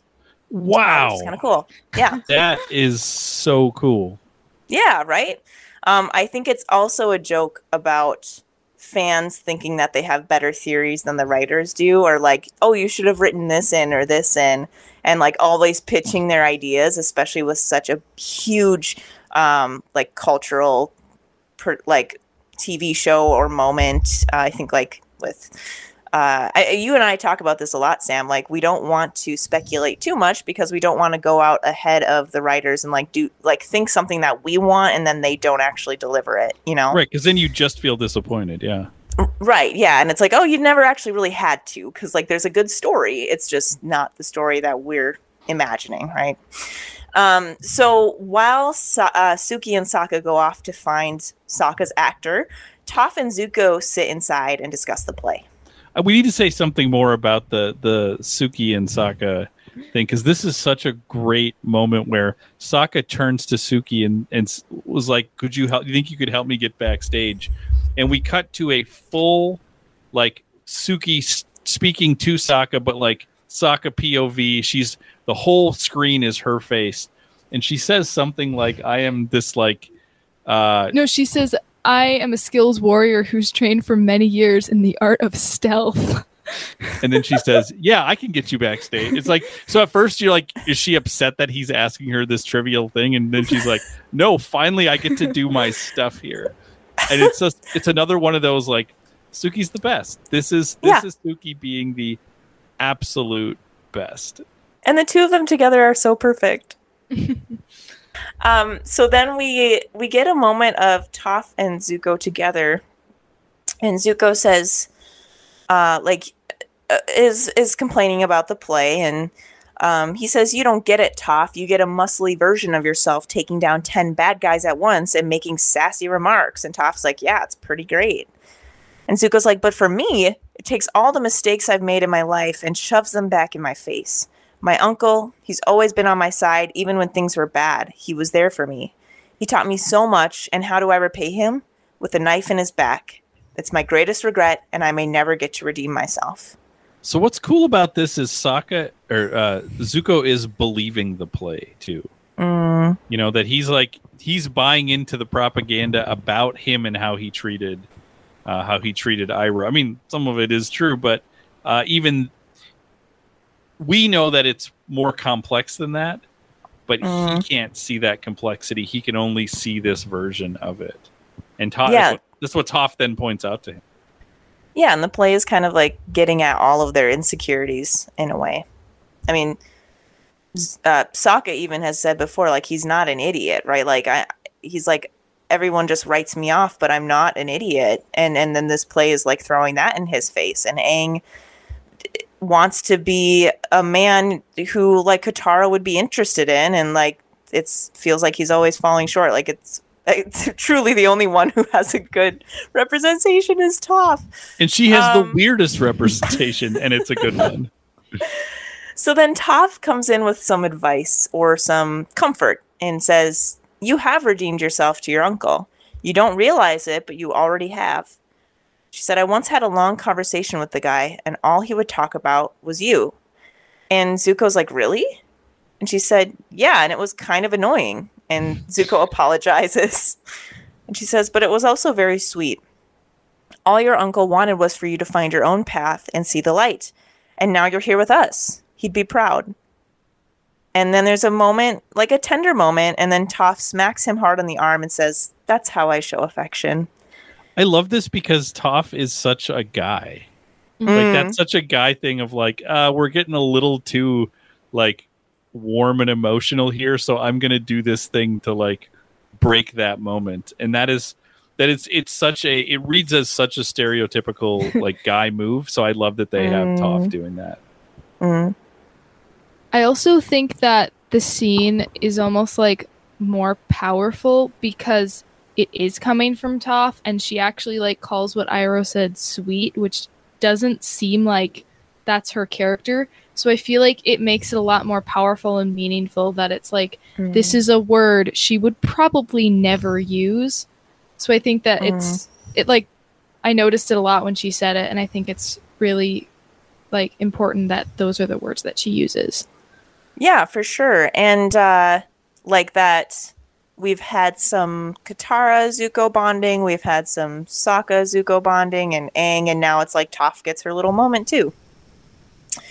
Um, so then a little kid dressed as Aang runs down the hallway and compliments Zuko on his Zuko costume. He's like, "Wow, your cost your Zuko costume's really good, but the s- the scar's on the wrong side." And Zuko yells, "It's not on the wrong side." He's like, "I know what side it's on." Uh, This literally then- is the scar. it is me. I lived it. So then backstage, uh, we see Sokka and Suki find stage Sokka, and Sokka introduces himself as a as a huge fan, and he's like, "But I have some ways that you could you could make your Sokka even better, right?" And so he gives him some joke ideas. He like pulls out a couple different cards with jokes on them, and uh, stage Sokka like looks through the different jokes and laughs at all of them. He's like, "Yeah, these are pretty good." And, like rocky relationship. Like he's kind of like reading the punchlines aloud. And the whole time Suki is standing behind them, palm to her face, like this is not funny. And Sokka tells him, you know, like don't be afraid to make up funny phrases, especially when you fight, like flying kick a pow. Like just throw those things in, sprinkle in some more humor. And then the two of them walk arm in arm away and leave Suki behind. uh, back outside, Aang asks uh, Katara if what the stage Katara said was true, and that he's just a brother to her and she has no feelings for him. And he says, It's true, isn't it? We kissed at the invasion, and I thought we are going to be together, but we're not. And Katara says, Aang, I don't know. We're in the middle of a war, and we have other things to worry about. This isn't the right time. And he says, When is the right time? And Katara goes, Aang, I'm sorry. Right now, I'm just a little confused. And then Aang leans in when her eyes are closed and kisses her again. And she repeats herself. She says, I said, I'm confused. And then she was like, I'm going to go inside. And so she runs inside and leaves Aang out on the balcony. Um, and then Aang joins the friends a little bit later and sits instead by Suki and Sokka in the back row.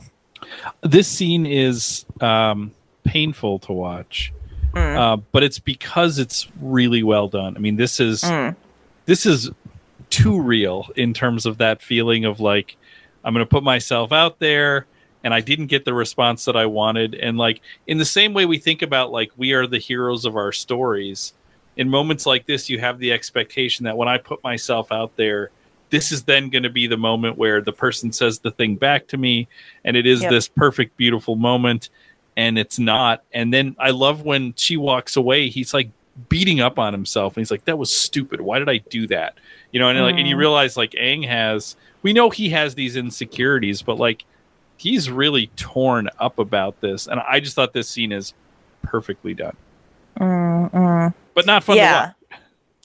no no and and there's a part of me that's like Aang you shouldn't like don't kiss her she just said she's confused but at the same time when you're like especially like for a first love that kind of stuff is always you always misstep. Like there's there's always going to be those uncomfortable moments, especially when it's unrequited. And then um, it's like, how do you move on when like that person is your whole world too? Really sad. Uh, so then we go back inside the theater, and Sokka fills in Aang on what he's missed. There's been many scenes that he uh, was outside during, um, and they say now we're at the invasion. The invasion is about to begin. And Stage, Aang, and Katara stand on what looks like I couldn't tell a tank, a submarine, some kind of vague Well, in the invasion, machine. they were submarine submarines that they were on, so uh, I ah. assume that's what it's supposed to be. But who knows if they got it right? There's like a periscope thing behind them, so I think it's uh, supposed to be a submarine. Yes, and I think there's water too. Like, yeah. They actually it. framed this up to it looks a lot like the scene looks in the episode. It so, does. Yeah. And Katara, uh, stage Katara says, I just want to let you know, Aang, that I'll always love you, like a brother. And woman Aang wholeheartedly agrees. She shakes her head yes, and she's like, I, I couldn't agree more, and then flies off to fight. Meanwhile, actor Sokka tries out some of real Sokka's jokes, uh, like, would you say you and Toph have a rocky relationship? and the audience eats it up, and real Sokka is ecstatic that he's killing it too. And uh, all the while, poor Aang has to watch this conversation unfold on stage that is very different from the one that he just tried to have with Katara. And so, like, literally five minutes later, he's feeling the shame. He's sitting there and watching this and looking at the back of Katara's head, and she is not turning to look at him. There's like no warmth at all. Um, so the stage gang makes it to the palace for the invasion, but it's empty. And Zuko is there and uh, decides, I'm going to join the Aang gang. And they all run off stage. Like the decision is made in a split second. And real Sokka says, like, oh, I guess that's it. We're caught up to the present now, right? Like the, the play must be over. Go ahead. Um, there's when Aang comes and sits down, and Sokka like tells him what happens. One of the things that he says is like that combustion man died, which is weird. For one thing, that the playwright would know that, and it would be after the invasion. So I find it weird that they flipped that, and also I find it weird that it would have been in there at all because it was at the Western Air Temple. Yeah, true. Like, and who knows about Combustion Man? Like, I'm pretty sure just Zuko knows, right? Yeah, Except Combustion Man created a lot of destruction in his wake, so like maybe people are aware that like something's going on. yeah. I think the people in the town from the Runaway are would be able to Mm. to say like, yeah, we know who this guy is. He basically destroyed the entire town. So Yes, because that was like in broad daylight, too. yeah, Okay. Yep, that makes sense. but yeah, the order is like switched up in the way that season three unfolds, especially, and season two. Like, Mhm. the order that um, Sokka fills them in on is kind of jambled. yeah, Um, and the the so the play uh, continues though after Sokka's like, oh, it's it's got to be over, and we see Fire Lord Ozai standing alone on his throne, surrounded by fire. And Sozin's comet flies overhead. It basically just looks like a disco ball on a string that's like kind of floating by, um, with flames attached to it. And he says, "No one will be able to stop the Fire Nation." And then Azula enters. She bows dramatically to her father and tells her father that Aang and Zuko are trying to stop him. And Ozai disappears in a cloud of smoke after he tells Azula, You take Zuko, I'll take Aang. And so Azula fights Zuko and she says, You are no longer my brother, you are an enemy. And they fight with their fire streamers and lightning streamers. And Azula sends sheets of fire over towards Zuko, who falls into a trapdoor on stage yelling honor and dies the Well, crowd it's- it- cheers it's interesting to think of this because it is very similar. What she says is very similar to what she said at the beginning of Southern Raiders, where Mhm. she's she's like, you know, I'm gonna like like I'm celebrating because I'm about to become an only child. So like, there's this, I'm gonna destroy you, and they have this fight that actually ends very differently. You know, where Azula's the one who's falling, Yeah. right? Mm. um, and we see that she saves herself. But um, it's so gutsy of the people writing the show Avatar: The Last Airbender to sit to not only do this clip show, but then to be like, and we're going to end the show now before the finale. We're going to give you a version of the ending. Now, obviously, this is, I assume, not how this show is going to end, but like, it's such an interesting choice because even presumably people in the theater know these events have not happened yet because Sozin's comet hasn't come back yet. Mm. So it's like it's weird to be like this is the story and now we're going to tell you the future. Like that's a that's a weird that's a weird story construction, but I love it as in terms of the the the people um writing this episode because this also might be a version of everybody wants to say how this is going to end, so let's just fast forward to the ending.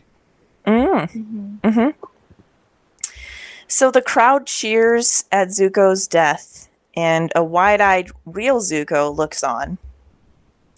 Aang meets Ozai in the next scene, who harnesses the power of the comet. And he says, The comet is already here and I'm unstoppable. So essentially, you're too late, right? And there's a last battle sequence uh, with Aang using air and Ozai shooting fire. And Ozai sends a blanket of fire to engulf Aang, whose death is long and drawn out. There's like a long no, and then she dies. And Azula and Ozai celebrate their victory together. And Ozai says, The dreams of my father and my father's father have now been realized. The world is mine. And the crowd goes crazy, and the Aang gang sits in shock. Outside, the gang walks home in the dark, and Zuko says, That wasn't a good play. and all the friends agree. Though Sokka says he liked the fe- the effects, and that's how it ends. That what a last fitting line, episode too, or, or fitting end to the episode.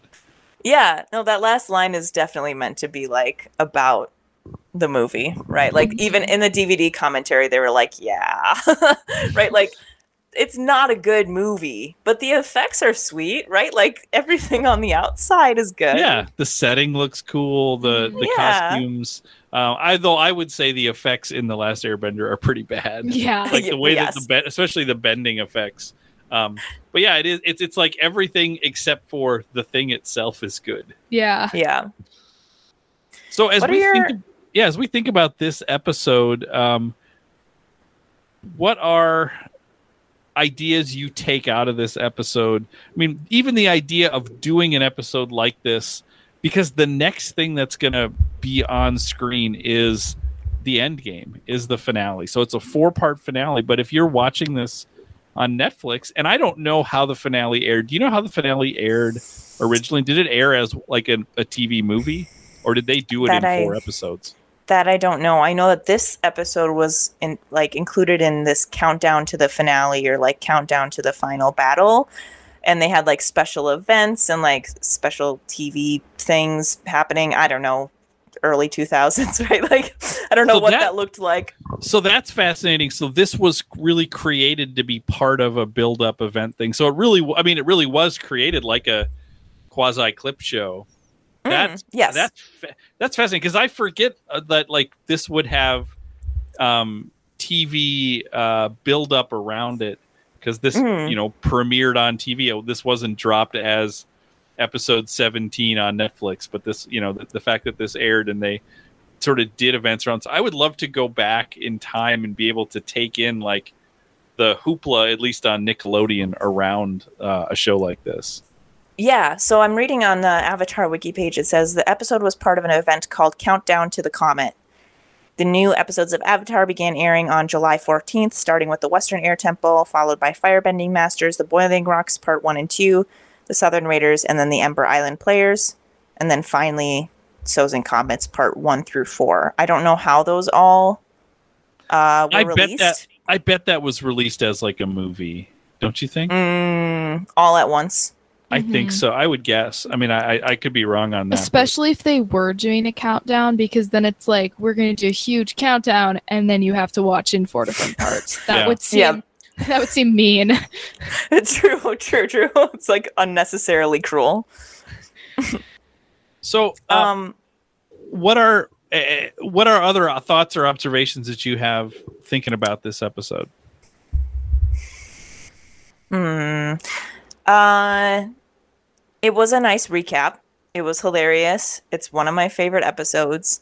Um, going into it, it, it did make me really excited about the last four episodes to come. And I had never really thought about how they like gave a like a preview of some potential events of what the next episodes could look like. So now I'm going into it being like, is it going to mirror some of the stuff we see on stage or not? And that might be a fun thing to track. Yeah, I would say it's not among my favorite Avatar episodes, but it is among my favorite things that have ever been on TV. like, because it's it's weird because it's not. I mean, it is an Avatar episode, Mhm. but it's more like this weird art piece that's like it's like better than an Avatar episode, but it's not as good as it's not as good as being an Avatar episode as say Mm. Sokka's Master or Boiling Rock or Zuko alone. But as a piece of media art and like conceptually, it's so much better than you'd expect from something like this. Like it's Mhm. it's it's truly great. Now I want to point out. Okay, go ahead, Mims. Um, I think that the thing with Ember Island Players, I think it is one of my favorite episodes, but I have trouble saying that because it is like the clip show. So it's hard to say like my favorite episode is that one. Cause I would rather say it was something like Zuko alone or Sokka's Master, where like stuff happens. Which I feel like is both the cool part of it and also kind of the bad part is it's like it almost feels like I shouldn't love it as much as I do.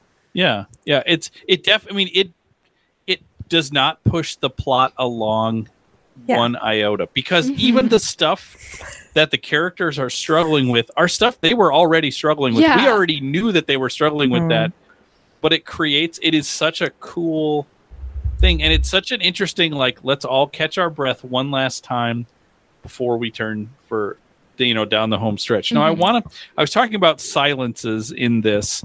I want to Mm. point out some characters that do not appear in the the boy in the iceberg and I want you to tell me what these characters have in common. Oh Uh, no. the the Duke, Haru, Teo, Chit Sang, and Hakoda. the cave crew. The cave crew are not even in the play.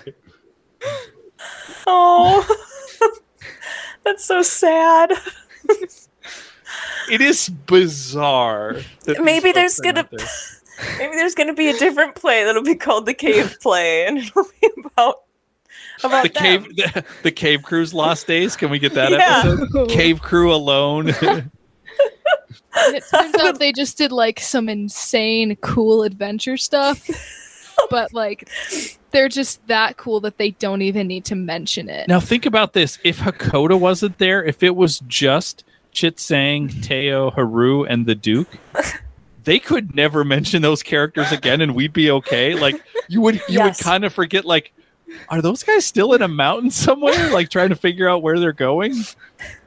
And like imagine if Suki was thrown in with that crew too. Which like she probably should have been. I mean, Yeah. not really because we Mhm. love Suki, but like if their dad is with them, like bringing Sokka's girlfriend along is like kind of a strange choice, I guess. Yeah. Yeah. But just imagine she would just be sitting there and being like, "I could be with everyone else." And yet- Honestly, I think she'd be sitting there being like, maybe prison was better than this. truly, they're all like looking to her for entertainment or stories or whatever. She's like, "I can't anymore." Prison, at least she can be by herself at That's- some parts in the day. well done. That is exactly exactly right. You get some quiet at least. she has some peace. It's amazing. I mean, she, yeah, yes. It's like um, I think it was an interview with Tina Fey, um, my Lord and Savior Tina Fey, who was like, uh, like for my birthday, all I want is to just like sit in a room by myself with no one else and like nothing in it, just me, no no sensory anything, like just having had kids. I feel like that would be Suki, and that just like I'm gonna find a corner of this cave and sit by myself.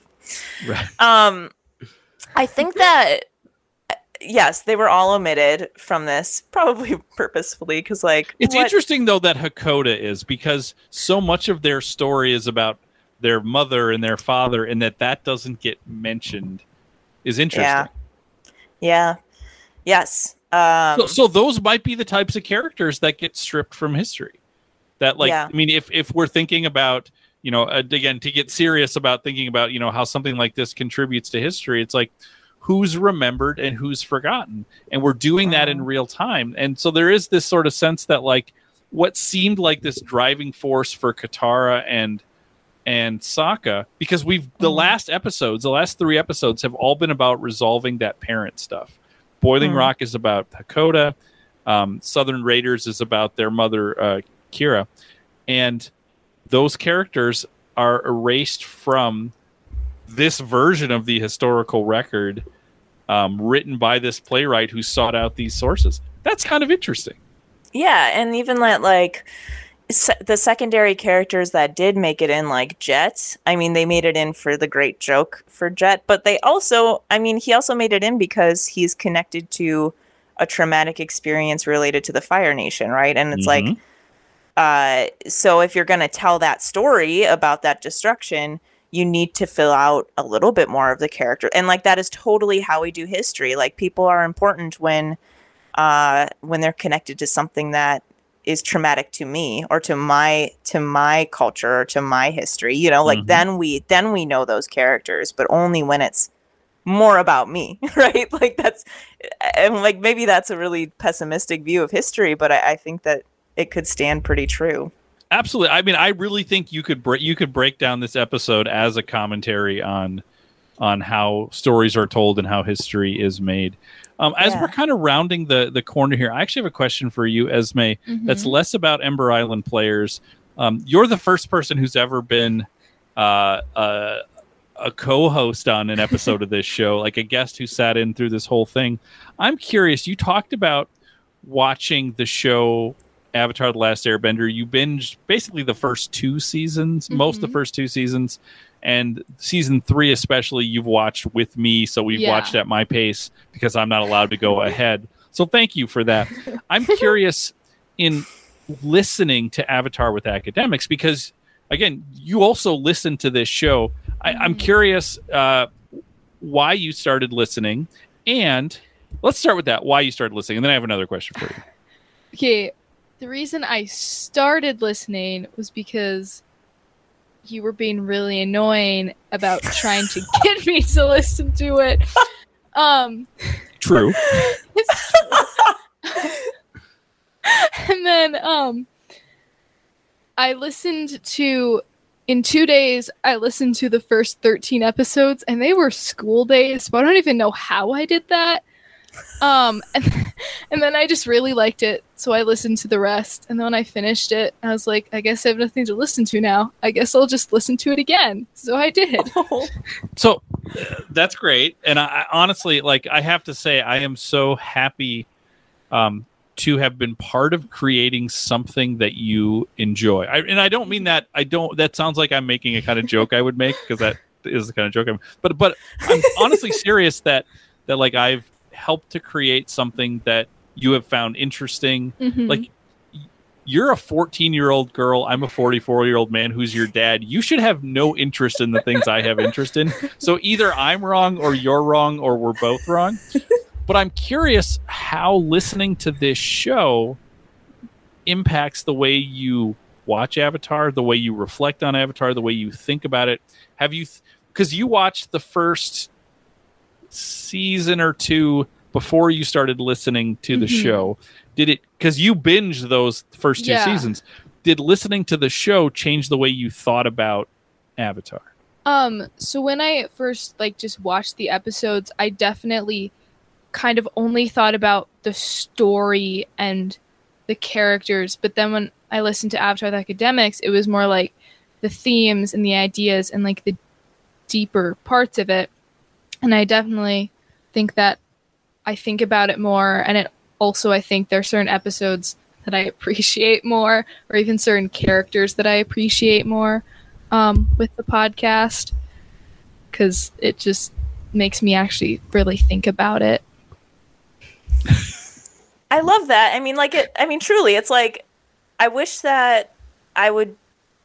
I wish that I would take the time to consume the things I really like in this way, right? Where it's like I'm actually sitting and like thinking about it and uh, like wondering and researching and like maybe not writing notes every time, but, but like taking the time to really sit with the content because so much so when I love something, it's like I'll just rewatch it over and over and over again Mhm. uh, and kind of do other things while I do it. But to actually like take time and think about what's really good about it, uh, I bet the I bet the creators of the show love that people do that. Mhm. Don't you think? Yeah. Yeah. Absolutely. Well, we are probably close to our longest episode. Well, we're definitely like we're approaching that two hour mark, which uh Mhm. which makes for a long episode. This was really, really fun. Esme, thank you for um, for sitting in. Thank you for agreeing to do this. You, I think this is the one, two, three. This is the fourth channel 3900 podcast that you've been on. Yeah, and then I've been on 11 episodes. Yes, yes. So, um, Yeah. yeah. So you you've been on a lot of these. We're I've I'm looking for a future project to do with you because I actually I I need to say I need to give you credit for like for a lot of these episodes that we've watched together when Mhm. we've talked about them before I record with Annie. I am mining like your insights to be like, oh, that's a real. I hadn't thought of that way, but we Mhm. should talk about that on the show. So I hope when you listen to Avatar with Academics, you're hearing that. You're hearing like, oh, this is something that that we've talked about or Yeah. you brought up. Like, I do. Ah, so I want to give you credit for that. this is the idea that I thought of and my dad stole. That's right. That is exactly. That is exactly. no, but it. it's true. At the start of episodes, Sam will be like, "Oh yeah, Esme brought this up," or like when we were talking about it with our family, this is what we said, and it's like, "This is amazing. I love it." so I want to thank you so much for for listening to the show, for being a part of this episode. Uh, how excited are you for the the finale? Um, I'm both really excited to know the end, but I also don't want it to be over. Like I have a friend who watched Avatar before me, and she said that it took her a month to watch the last episode because she didn't want it to be over and that's kind of how i feel. It's like i want to know. Like like i'm glad though that there's legends of korra so i know it's not over but Mm. in a sense it's kind of over. So I will say we we have four episodes left at this point, um, and we're gonna try to do an episode a week. I do I do want to say we banked a lot of episodes in this uh, in the spring. We banked a lot of episodes over the summer. This is we're pretty close to recording in real time now, and um, we're both very busy people. Annie lives on the other side of the world and is now working a lot more. So we're going to try our best to drop an episode every week to do this finale. I apologize ahead of time if there's a weekend where it, where we don't have one. Um, it is because scheduling is really complicated. Um, so uh, we're going to try to not we're going to try to do this cleanly. Um, but again, apologies if there's some gaps here. We just don't want to we don't want to speed through the finale is part of it. So we're going to do it in four episodes. We're going to break it up into four pieces, do each episode on its own. Um, and if there's gaps in there, that might happen. But if there is gaps in there, there's other great stuff on the Channel 3900 podcast network that you could be listening to. Um, Tweet Victory is great. Election Shock Therapy is great.